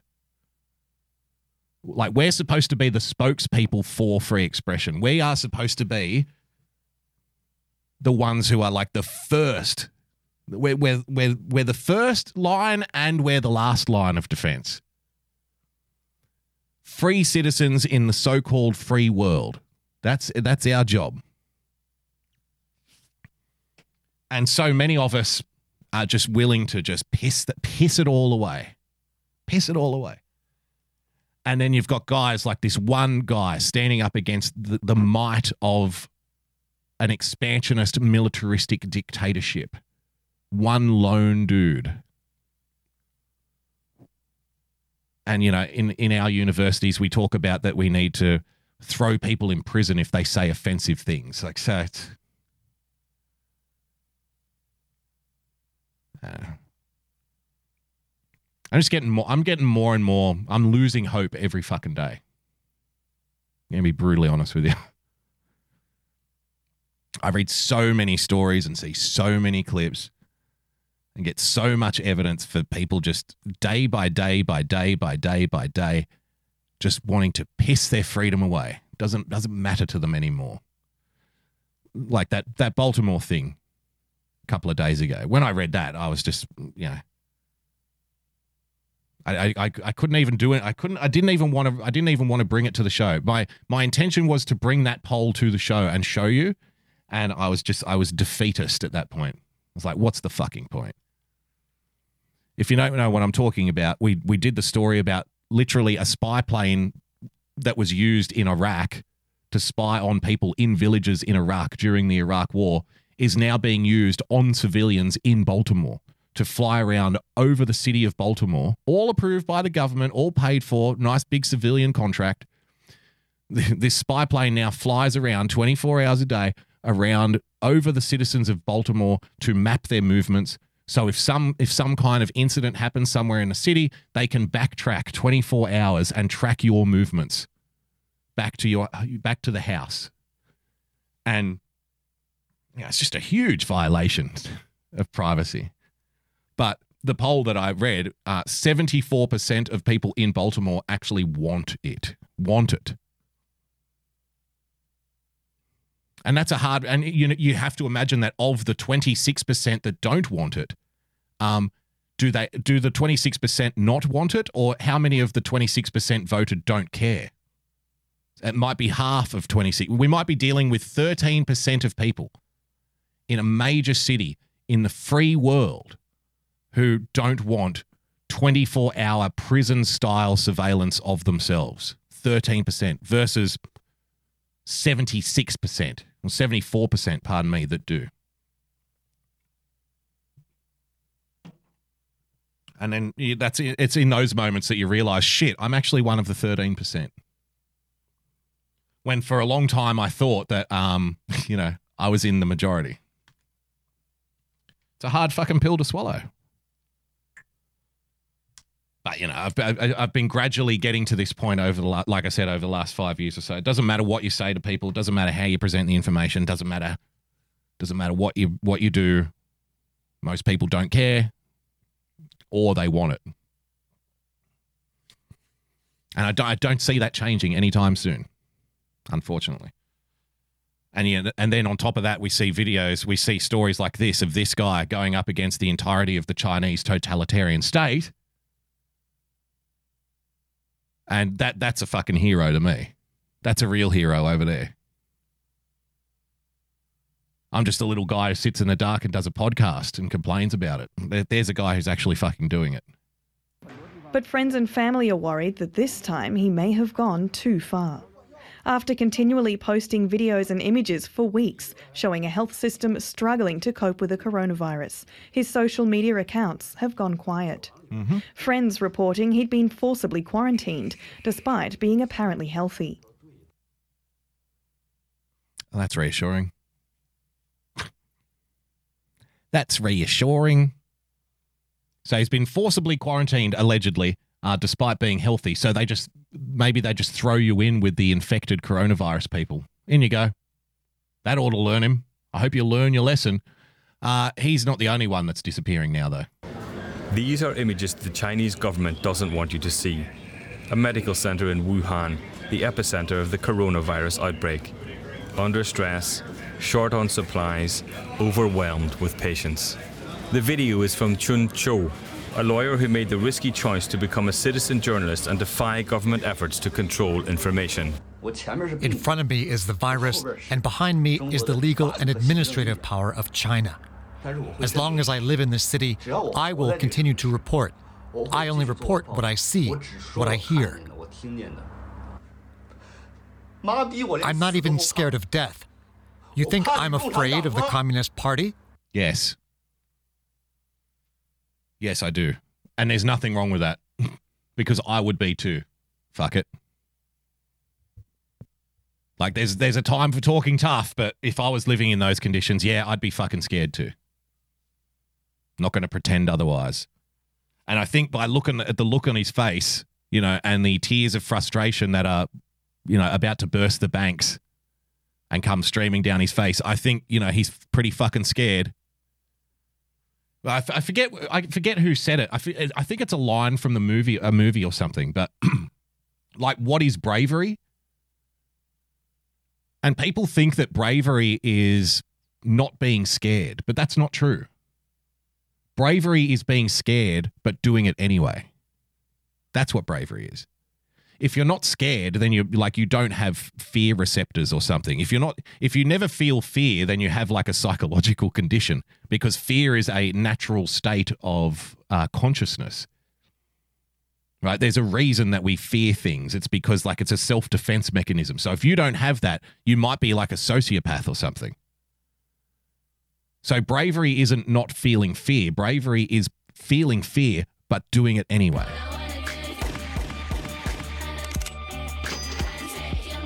Thank you for the diamond, UK Neil. so he might be saying, I don't fear the, the government, I don't fear death. But I think that he probably does. And if he doesn't, then he probably should. But I suspect that he probably does by looking at, you know, his reaction here. But the fact that he's doing it anyway, that's a brave guy. Far braver, far braver than a, a pissant like me, you know, doing a podcast saying, fuck Google, fuck Twitter, fuck, fuck tech censorship. This is all bullshit. You know, it's, it's a lot braver what he's doing. Now, Chen is gone. He disappeared last week and has not responded to messages. So far, authorities will only say he is, quote, under control. Amnesty International say he's been forcibly quarantined. Authorities are saying he is under control. Oh, that's fucking reassuring. And he's not the only one That's to pay the reassuring. price for defying state Here authority. we go. The blogger Fang Bin took this video from a hospital in Wuhan. It seems to show body bags, victims of the virus. Then he received a menacing knock on his door. 我的体温正常。 We played this clip. 我体温正常啊。如果你的病传了给人家，问题是 So he's saying, My temperature is normal. There's nothing wrong. The, the officials are saying, You are endangering everyone. you are endangering everyone. What if you get infected? You get a warrant. If you can get one, we'll follow the legal procedures, okay? This is a private residence. There's no private residences in communist countries, mate. Come on now. You know this. 你去拿个收查证来，你拿收查证来。如果你够法律条件，我们就按法律办，好不好？ You're not allowed to trespass. I have legal protections. Oh mate. Oh dear. 你找收查证来，你没有传递私人的住宅不允许任何人上床，我有法律保护，好吧？ Fang had been posting videos daily, proof that he was free. Those uploads stopped on Monday, and he's been unreachable by phone, fueling speculation of his arrest. Uh, by the way, ladies and gentlemen, uh, our governments are telling us that we should absolutely trust the figures that are coming out of the Chinese state. They, we should absolutely trust the figures that the Chinese government is presenting to the rest of the world, right? Like, we should absolutely trust the amount of infected people that the Chinese government says and the amount of casualties that the Chinese government says. We should absolutely do that. we have no reason to suspect otherwise except maybe, except maybe a conspiracy theorist might utter from the dark corners of the racist web.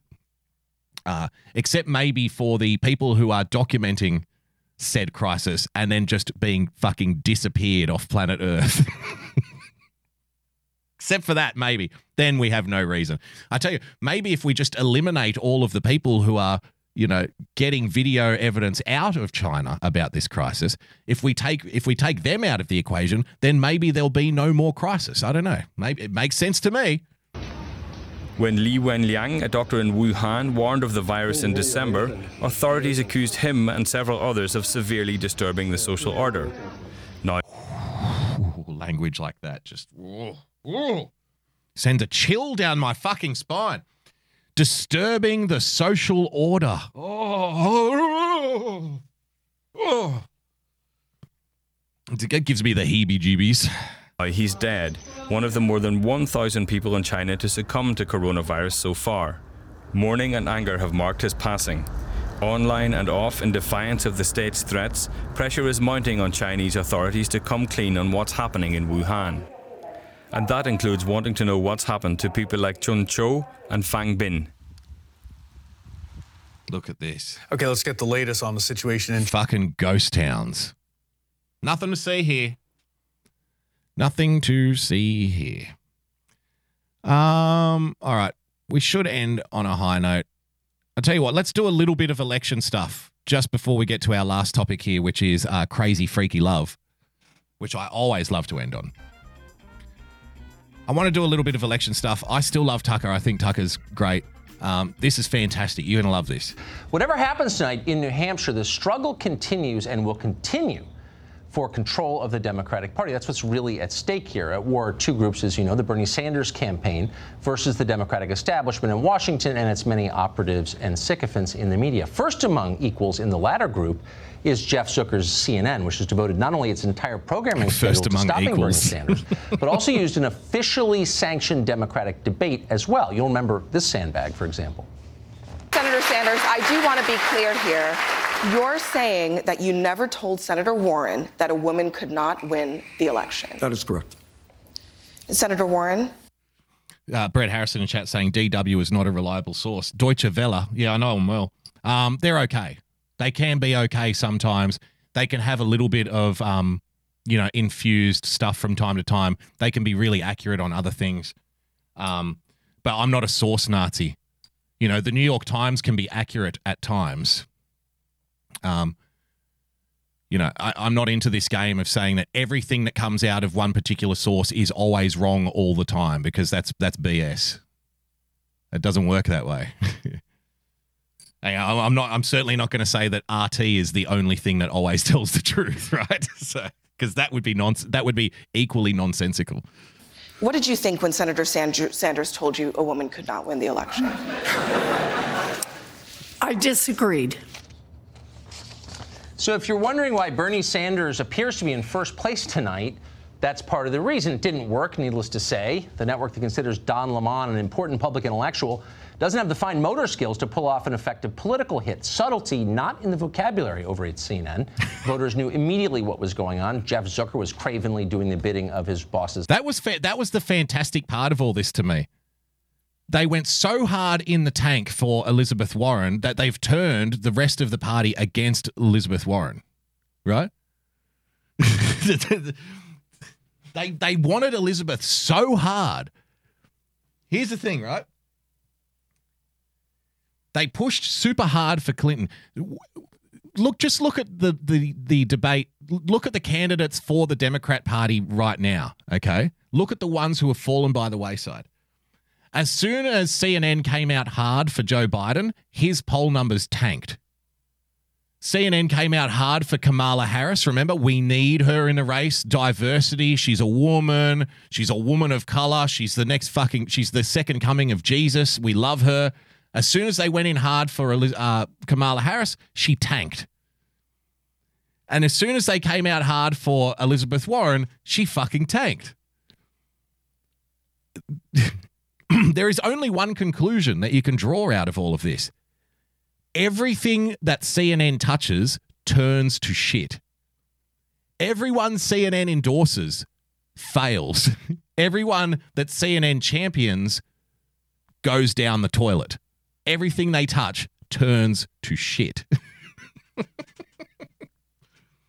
so it's incorrect, in my opinion, to say that CNN has no influence.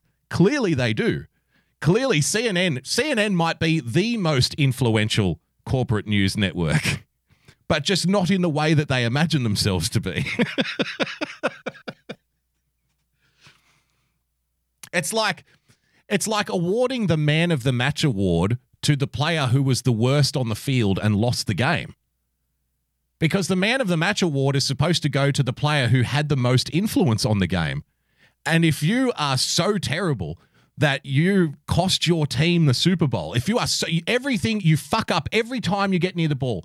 You fucking you drop it. You you can't you can't do anything right. Everything you do for the whole game is wrong. Then by definition, you had the most influence on the game. You're the man of the match because if you weren't out there, the other team wouldn't have won. CNN is the 2020 Democratic man of the match. They have the most influence on the on the uh, Democrat nomination phase than anybody else does. Everybody they nominate fails. at the DNC. And they found Beautiful, it revolting. Even people who wouldn't vote for Bernie Sanders at gunpoint thought that debate was grotesquely unfair because Yep. it was grotesquely unfair. Yep. So in the end, just as impeachment helped Donald Trump, being attacked by the flunkies on CNN helped Bernie Sanders. But the oblivious media kept going, bolstering the campaign of a man they hate by leveling transparently as- absurd attacks against him. Does that sound familiar to you? And as if the parallels to 2016 could get clearer, here they all calling Sanders a sexist. the ongoing feeling of they really haven't learned a thing, have they? hey, I know what works. Let's accuse the guy of being a sexist. That always works.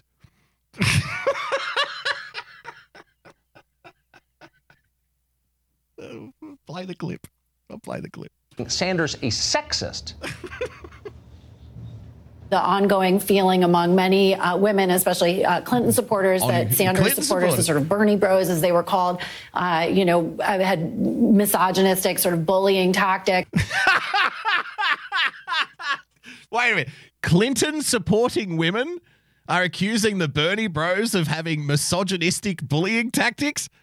Are you talking about the female supporters of the woman who bullied bullied the women that Bill Clinton was fucking? you mean you mean the woman who was bullying the woman who accused Bill Clinton of of getting a blowjob in the Oval Office? That woman? The female supporters of that woman. Remember Hillary Clinton coming out? Oh, they're all sluts. Don't believe what they say. We're, we're living in a parallel universe. We are living in an upside down fucking crazy world. Well, the female supporters of Hillary, uh, you know, they're accusing the Bernie bros of being misogynists. Oh, oh really? What a fucking revelation. Bernie came into this race with a bit of a legacy. The Bernie Bros were known to have been horrible to women online.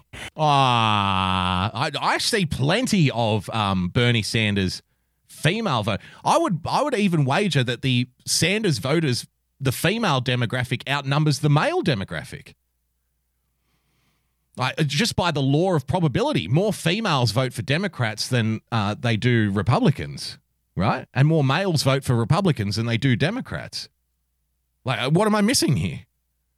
I see plenty of fucking female Bernie Sanders supporters, mostly female Bernie Sanders supporters. Like, uh, they're just making shit up. they're making shit up because they want Elizabeth Warren. And uh, she's tanking now because of that. Thank you, CNN. And the Bernie Bros, again, they're pretty obnoxious and they're very sexist and misogynist. he never really took on the Bernie Bros and said, let's let's tame, let's calm down a bit. There's a lot of pain left over uh, from what Pain. happened with Hillary Clinton. There are a lot of people who still feel like Bernie's Bernie's campaign was underlying. There's a lot of underlying sexism going on. Listen to this fucking See, again, if you ask a logical person who has a memory that extends beyond that of a goldfish, you would say that the pain about the 2016 Democratic nomination phase was actually felt on the Bernie side of the spectrum because it was the Bernie Sanders supporters who got fucked in the ass by these people.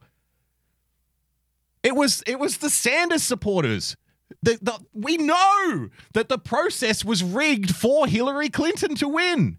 She made an agreement with the DNC. I will handle all of the finances as long as you make me the nominee. And all of the super delegates lined up. And there were votes going missing. There were votes that weren't counted. There were delegates that weren't appropriated. There was a whole list of things for months. but what does the corporate media do? The corporate media comes out and says, "Well, there's a lot of pain still about the 2016 nomination," and I'm like, "Mm-hmm." mm-hmm. And they and then they say because uh, the Bernie supporters were sexist towards Clinton. It's like, no.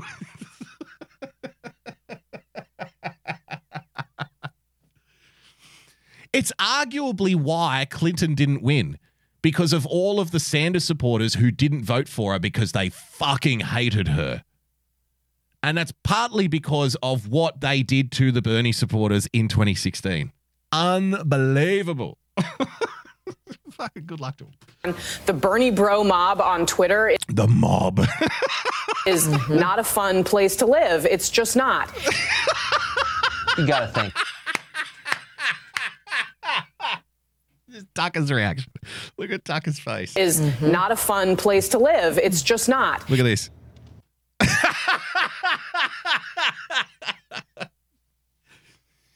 He would he would have to bite down on a lemon to keep from smiling, I think.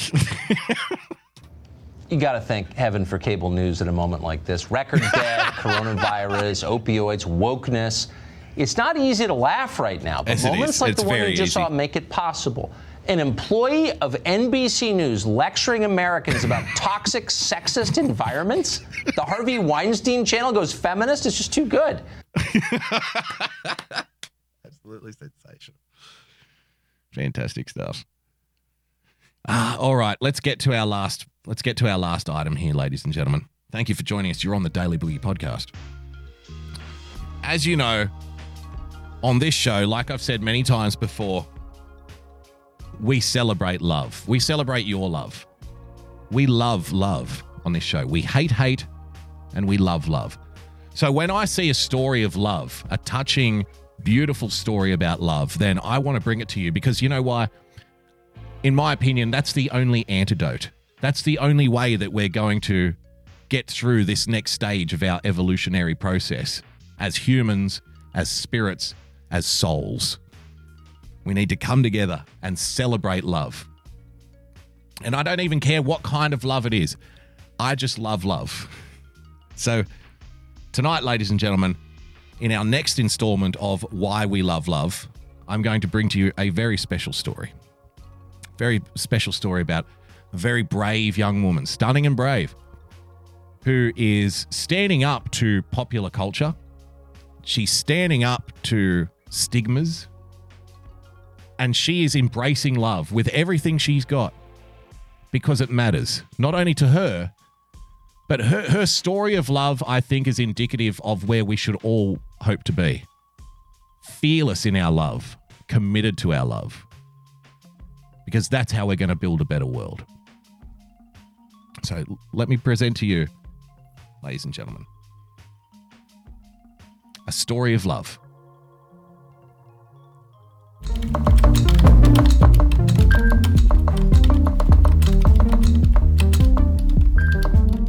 To marry Tetris because he and I fit together like a tea in a teaspoon slot. Yep.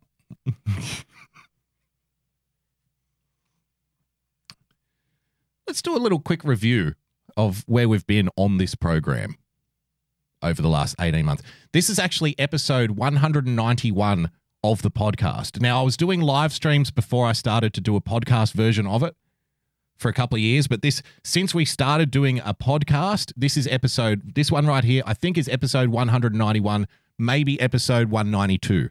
We might have to do something for episode 200. I'm not sure. so let's have a little review. Let's try to remember all of the great stories of love that we've come across. I remember one of the first ones was the girl who wanted to marry the plane, right? That was one. Uh, we had the girl who married the zombie doll. Remember that? That was a beautiful, touching story. There was the woman who married the ghost of a pirate, who she later had to get a divorce because it turned out that the pirate wasn't the kind of guy that she thought he was when they were just courting. Um, what else have we had? Uh, there was a woman who married a lamp. Okay. okay. Uh, there was a woman who married a rug recently, an Afghan rug. She likes that exotic immigrant flavor.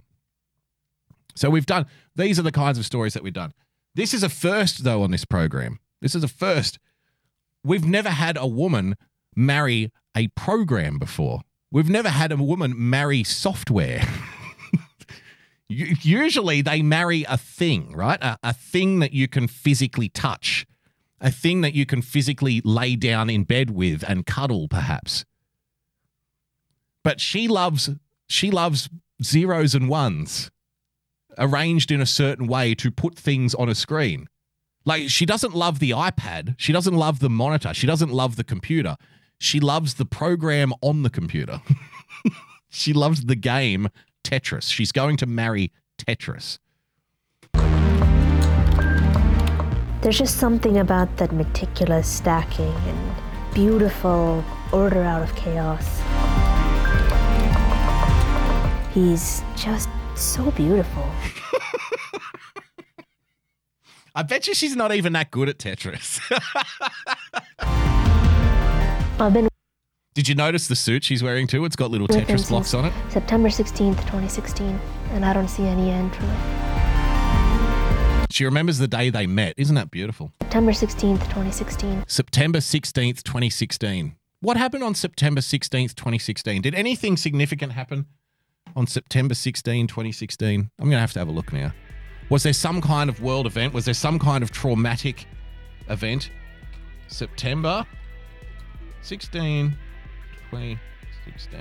Let's just have a look. What happened on September 16, 2016? Okay. It was a Friday.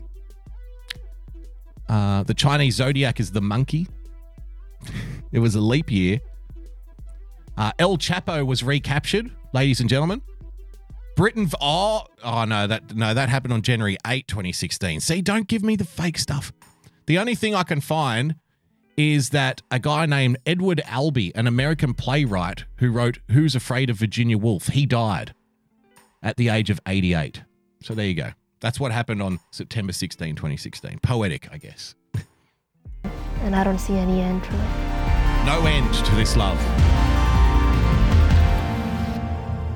The Wizard of Odd. So this is Tetris VR um, on PlayStation VR. Wow. It's one of my favorite Tetrises because it's Wait, wait. There's she's in love with more than one Tetris. Awkward. If she spends too much time with the Tetris VR, does the Tetris Game Boy get jealous? Is she a Mormon? Isn't this kind of like uh, having sex with your boyfriend's twin brother? Isn't this kind of like fucking, you know, your girlfriend's twin sister? I don't, I don't know if I approve of this. Like, because we are for love, but you know, if you're going to enter into ma- marriage as a serious commitment, she wants to get married to Tetris. I think she's going to have to choose one version of Tetris. You can't get married to all of the Tetrises because there would be another Tetris in another girl's room somewhere making sweet love to that hot little piece of ass. What are you going to do about that? That's going to keep you up at night. You know, you can't marry all of the Tetrises. They have they have freedom. They can have sex with whoever they want. You're going to have to choose. immersive and makes me feel like I'm actually in Tetris.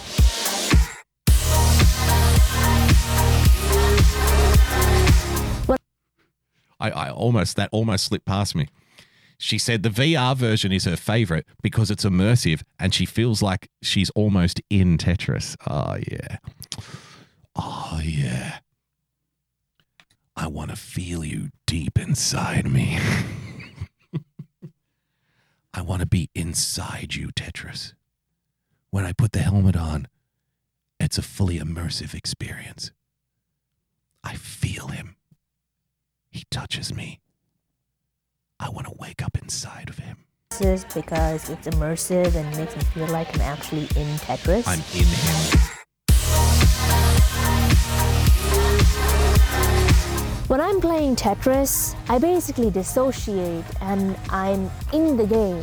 Right. My fingers move without me even thinking about it, Mm. and I just feel like I'm one with Tetris. It's, it's it's like lovemaking, isn't it? You know, if you have those special that special night of lovemaking where you, you lose all conscious thought, everything is just emotion. Your hands are moving, your hips are moving, you you become one being. You're not even thinking about, oh, should I touch her there? Oh my God, that feels good. None of that stuff. You're just in the moment there, living the experience. I'm I'm very happy for this girl. I'm al- I'm I'm, I'm almost jealous. I'm almost jealous that Tetris can do this for her. Uh, maybe I need to start playing Tetris again. I don't. I'm not sure. especially in VR Tetris, that I am really immersing myself in the game and feeling truly with him. I'm with him. When I got married to Tetris, I was with my best, my two best friends on Miami Beach, and I had dressed in this suit and I brought my Tetris stuff out to the beach um, at South Pointe Pier. You will now kiss each other. I wouldn't say it's the who wears a suit to the beach? First of all, but again, we where are the where are the friends? Where are the friends who are saying, "Dude, what are you doing, man? The fuck is this? Come on." Mike saying that's a dude boogie. I, I've I've learned my lesson. I never assume anymore. I don't assume genders anymore. I've been surprised on more than one occasion, embarrassingly. the best day of my life, That was a one day I'll tell you about my trip to Thailand. but it's probably one of the most memorable days I'm making it up. I'm just joking. I'm just joking. I'm not joking. My life. I love Tetris so much, and you know, it was a culmination of all of my love coming together that day. All of my love, all of my love came together that day. Okay, so how about a cat? Can you? Is there room in your heart to love a cat? How about the parents? Do the parents love you? no, all of my love is for Tetris. I have no love outside of Tetris. I don't love my parents. They don't love me. I don't love my friends. I don't love my cat. I just love Tetris. All of my love came to Tetris that day. I'm just, I can't even bring, like, I can't even put it into words. It was just that beautiful. Or ridiculous. My husband. You're my husband now. Isn't it? sw- Isn't it gorgeous? Welcome to married life. My very first love was a multimeter named Dave. David Dim after Dave Jones of EEVblog because he So she's not. This isn't her first time at the rodeo. This isn't her first trip around the block. She was married to a what is it? I forget what those things are called, man. They check to see if there's a current going through a circuit. Um, God, so there's a, there'll be an electrician in the chat. Somebody will know what these things are called. this was not. uh, She's been in love with electronic devices and the world of electronics for some time. It seems. And you know she's been dating in that pool. She's been exclusively in that pool. Like you may only go out with um black chicks. You might only date white chicks. You might only date asian girls. She only dates it seems electronic devices. I mean ammeter thank you Boca bradley. Ammeter 200 internets to you today sir loves multimeters a lot. it's a multimeter uh, brad harris multimeter I I think I think it can be both multimeter and an amp meter. Clay Gatland saying multimeter as well. Amberlina, current checker. If you don't know what a multimeter does, essentially, you can plug it into anything and you can get its voltage, its current, and its resistance, and all the things. It says 122 volts, which in America is the voltage of outlets. I think we need to dispense with this idea that nerds are always smart. you know, there, there's a stereotype out there that super nerdy people are often super smart. I, I don't see any evidence for that. I've known a lot of nerdy people who are really dumb. You know what I mean? But they're just nerdy. They just like nerdy things, but they're not. They don't. They don't understand the nerdy thing that they that they are interested in. They're just interested in it because they're a nerd. It's a nerdy topic, but they're not a smart guy. You know, not a smart dude, just a dumb guy. And I I think you know if you're a, if you're a nerd and not particularly intelligent, then you, you know that's that's an issue. that is an issue that needs to be dealt with.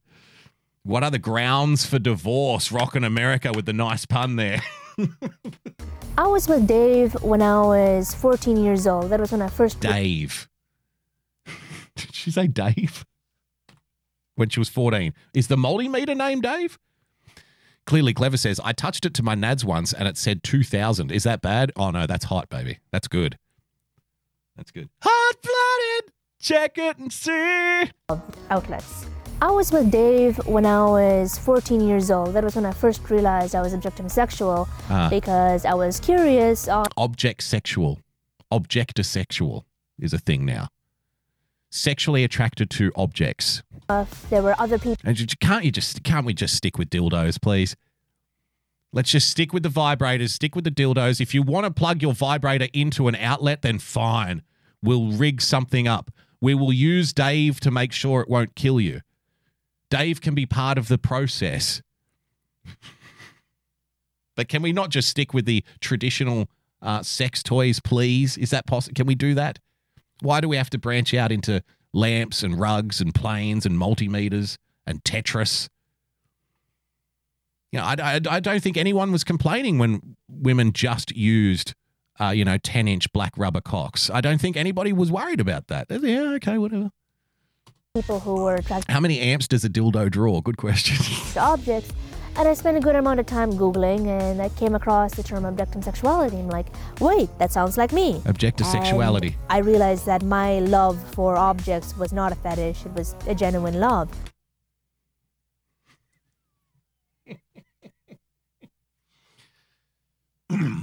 this is an interesting topic for me. Have you noticed? Am I making this up? Am I imagining things? But there seems to be a push to de fetish things. In other words, what we would define, like, it seems that people want the word, the concept of a fetish to go away, right? Because a fetish would be something that's like out of the ordinary, some kind of kinky sex obsession, right? So if they remove fetish from the lexicon, then nothing is a fetish. And if nothing is a fetish, then everything is okay, right? Do you see what I'm getting at here? So just what she said there, like I, I did some Googling and I found out that my love of objects is not a fetish. But according to whom? according to the people who love objects? It's not a fetish, it's real love. Well, it, it might be real love, but it seems as though if we remove the label of fetish from things, then you know it, it can it can only be classified then as normal, right? It's because it's pretty much uh, normal or fetish. That's pretty much all there is, right? There's if we get rid of fetish, then everything's normal. So then what else is going to be normal? Do you see what I'm getting at here? it's maybe a little conspiratorial. I don't know. I don't know if it's by design or by evolution, just to the point of like we're liberating everything now. Everything has to be liberated. Because if you if you're you know your purpose in life is defined by liberation of things that you deem to be oppressed, then you must be running out of things to liberate now at this point. So I guess we're now liberating the fetishes. And we can't call them a fetish because that would be an offensive term because fetish implies some kind of, you know, uh, minority freak kind of stigma. So we remove the word fetish. Now it's just love like everybody else's. Like it's just the same. It's equal to everybody else's love now. And of course, once it's the same as everybody else, then nobody can have any complaints. And if nobody can have any complaints, then everybody can do it. And if everybody's doing it, then we're all fucked. Both both metaphysically and in reality. Um, when I was um, 14, I loved testing my tongue. Not so much anymore, but I love it. I used to love doing this. It's so fun to do it. Ooh, sexy. I like to put his prongs on my tongue. Uh, Boca Bradley says, strip away all standards and denominators, and you can get away with any behavior. Ding, ding, ding, ding. Right? I like to lick. I like to lick Dave's little prods. I like the way they buzz on my tongue. I like it when Dave sits on my face. And then Tessie, make a uh, globe. I can't talk. I can't, Dave. I can't talk when you're in my mouth. Dave, I cannot talk properly when you are in my mouth and my tongue. Why not? Does is Tetris okay with this? Does Tetris know that you're just having a fling with Dave, your first love? Where is Tetris while this is going on? I would like to know. Like when she goes back to Tetris in the virtual reality, is Tetris going to say something about this? Does somebody does Tetris even know? Should we let Tetris know? Tetris, I just want to let you know that your um your wife, I saw her tonguing Dave's prong today. What? Yeah, man. She was standing in the kitchen. She was making a video about it. She was making a sex tape. She was standing there in the kitchen talking about how she Gary Vance in the chat. She's a slut. she was in the kitchen. She was making a video about how she loves you. And then she got Dave's prong and just fucking stuck it right in her mouth. Right in front of the camera. I was with Dave. I'm polyamorous, so I started getting obsessed with that video game Portal. Now that you are in control of both portals, She's polyamorous, so that explains her. It's an open relationship. She can have sex with whatever object she wants, apparently. I again I would like to know if Tetris is okay with this or not. this next test could take She's a player, says Fran Diesel. And Portal is still my second favorite game, after obviously Tetris. And After obviously the companion Tetris. cube just absolutely took my mind. I have this thing. Take it everywhere, quite literally. I She seems to be in love with a lot of fucking objects, man. I don't know if she's ready for the commitment of marriage. no, don't really go anywhere without it. You know, fell asleep I needed one Amber Lena in the chat. She's an objectable slut. more life-size one. And I was head over heels obsessed with the companion cube, and I was deeply in love with the companion cube. Um, and Deeply in love. my love for Dave faded after about a year, and then I continued. But you can just have a you can still have a fling every now and then with Dave, though it seems. Thank you for the diamond, Kimmy. You can still have a fling every now and then with Dave. Just meet him in the kitchen, stick his prong in your gob, suckle on that little silvery little prong, get that buzzing sensation going down your throat. I know, I know them feels, man. It's hard to give up an ex, especially when they know how to buzz you. continued with the companion cube for another year. I made Like the temptation is always there just to call the ex up and say, hey, how about one for old time's sake? Dave, I'm ready for you. My, my tongue is ready for your prong. this. Has some few irregularities on it. Jason Smith saying, is this our future? I certainly hope so.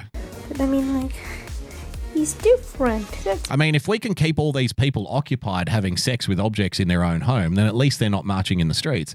At least they're not committing crimes. I want I want to give I, I want to give people I you know I'm a staunch uh, economic you know I'm far right when it comes to economics. I don't want the government to spend a single fucking dollar if they can avoid it. I, I, I hate any kind of increase in budget spending. I hate increase in welfare spending. I want a savage cut all across the board when it comes to government spending taxpayer money. I will champion uh, any policy that gives the objectosexuals something to do in the privacy of their own home, which keeps them off the streets. The Can't have them out there mixing with the real people. cube lasted a good amount of time, and I still, still kind of like QB. I don't love him as much as I used to, but he still means a lot to me, and I still collect his plushers. There's a whole line of broken object hearts in this girl's past. She's got a whole stable of exes. And she still has feelings for them. objects that represent the companion cube. Just what I got yesterday. Whoa. Probably like the sexiest calculator in the world. I'll see you in hell. But in style. Look at that. It's a freaking 3D Bravo. So my third love, and probably one of the most prominent loves of my um, OS history, is um, Pierre de Fermat, um, named after the mathematician. My-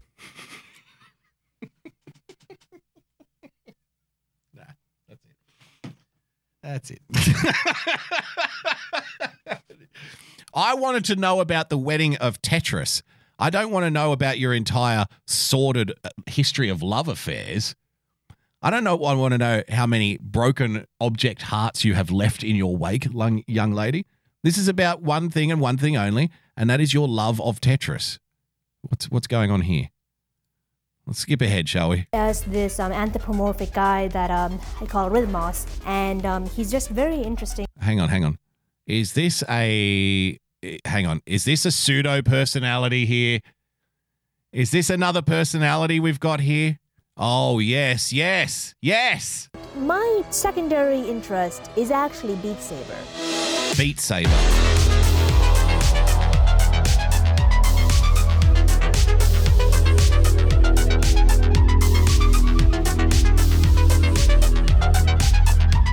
This I, I don't know what this is. we cover a lot of these kinds of videos on this program, ladies and gentlemen. I have not seen this before. I don't know what this is. This is new to me. First time you, first time me. I've got no fucking idea what's going on here. And I'm I'm a little scared. I, I don't know what this is. Have you seen this before? this is my Beat Saber outfit. Um, What is a beat saber? Um, I essentially designed this um, outfit based on what Beat Saber appears to me in my head. He appears as this um, anthropomorphic guy that um, I call Rhythmos, and uh, Rhythmos. Rhythmos, the anthropomorphic beat saber. Okay, A- all right. She is marrying a fucking video game, so like this is this isn't even close to the weirdest thing that she does. um, he's just very interesting to me because like um, I love the game, and so I just I decided I'm going to make a cosplay out of him, and I wore this to MegaCon, and even the developers of the game complimented my cosplay. So um, I really enjoy wearing this cosplay because it makes me feel closer to him. I am in love with Beat Saber, and I actually had a crush on Beat Saber for the longest time, um, when, well before like um, it was still in development. And he was Okay, it's a vid- it's another video game. really appealing to me, and Another cause, save the beats. I have feelings nowhere near as strong as uh, my feelings for Tetris, but I still have a lot of feelings for Beat Saber. I love this game a lot because like it's very intensive, and I love the adrenaline rush. Okay, you know what? I can't endorse this anymore. Sorry. I do celebrate love. We love love on this program. We are a pro love podcast, ladies and gentlemen. But I'm afraid I my only thoughts, my thoughts and prayers go out to Tetris. You know, the I feel like Tetris is being given the raw deal here. I think Tetris has probably waited a long, long time for that very special someone to come across and make him a happy Tetris. And that special someone has spent the entirety of this video talking about why she's marrying Tetris, talking about all of the other objects that she loves. So I feel sorry for Tetris. I think Tetris deserves better. I don't know about you, but I think Tetris deserves better. Maybe they'll they can go on um, you know, Maury Povich or something at some point and get this shit sorted out. But I think Tetris deserves far better than what Tetris is receiving. And I'm sorry, um, object is sexual or not, she's she does. I'm afraid. I'm afraid to say she does come across like a little bit of a slut. she loves all of these objects and all of these games, and she's marrying Tetris. And poor old Tetris is tucked away in the corner somewhere in a cartridge, just watching her make sweet fucking love to all of these things and putting Dave's, you know, big silver prong on her tongue whenever she gets the urge to be buzzed in the mouth. So, you know, it's very disappointing. I can't I can't endorse that. Sorry. Uh, that brings us to the end of the Daily Boogie for another night, ladies and gentlemen. Thank you so much for joining us. Thank you to everybody who contributed to the show on dlive.tv slash boogie bumper.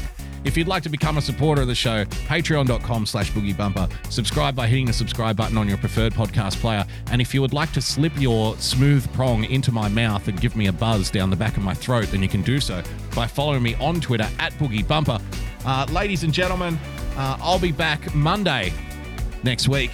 Don't forget to follow our friends at Real Person PLTCS, at ChrisMC44, at Y Censored, at UK Neil, at Winning TV, at Mr. America, The Beard of Truth. Uh, don't forget also Irrational Times, Joy of Pessy on a Saturday night.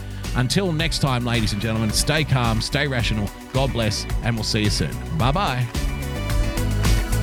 Opening the chest right now.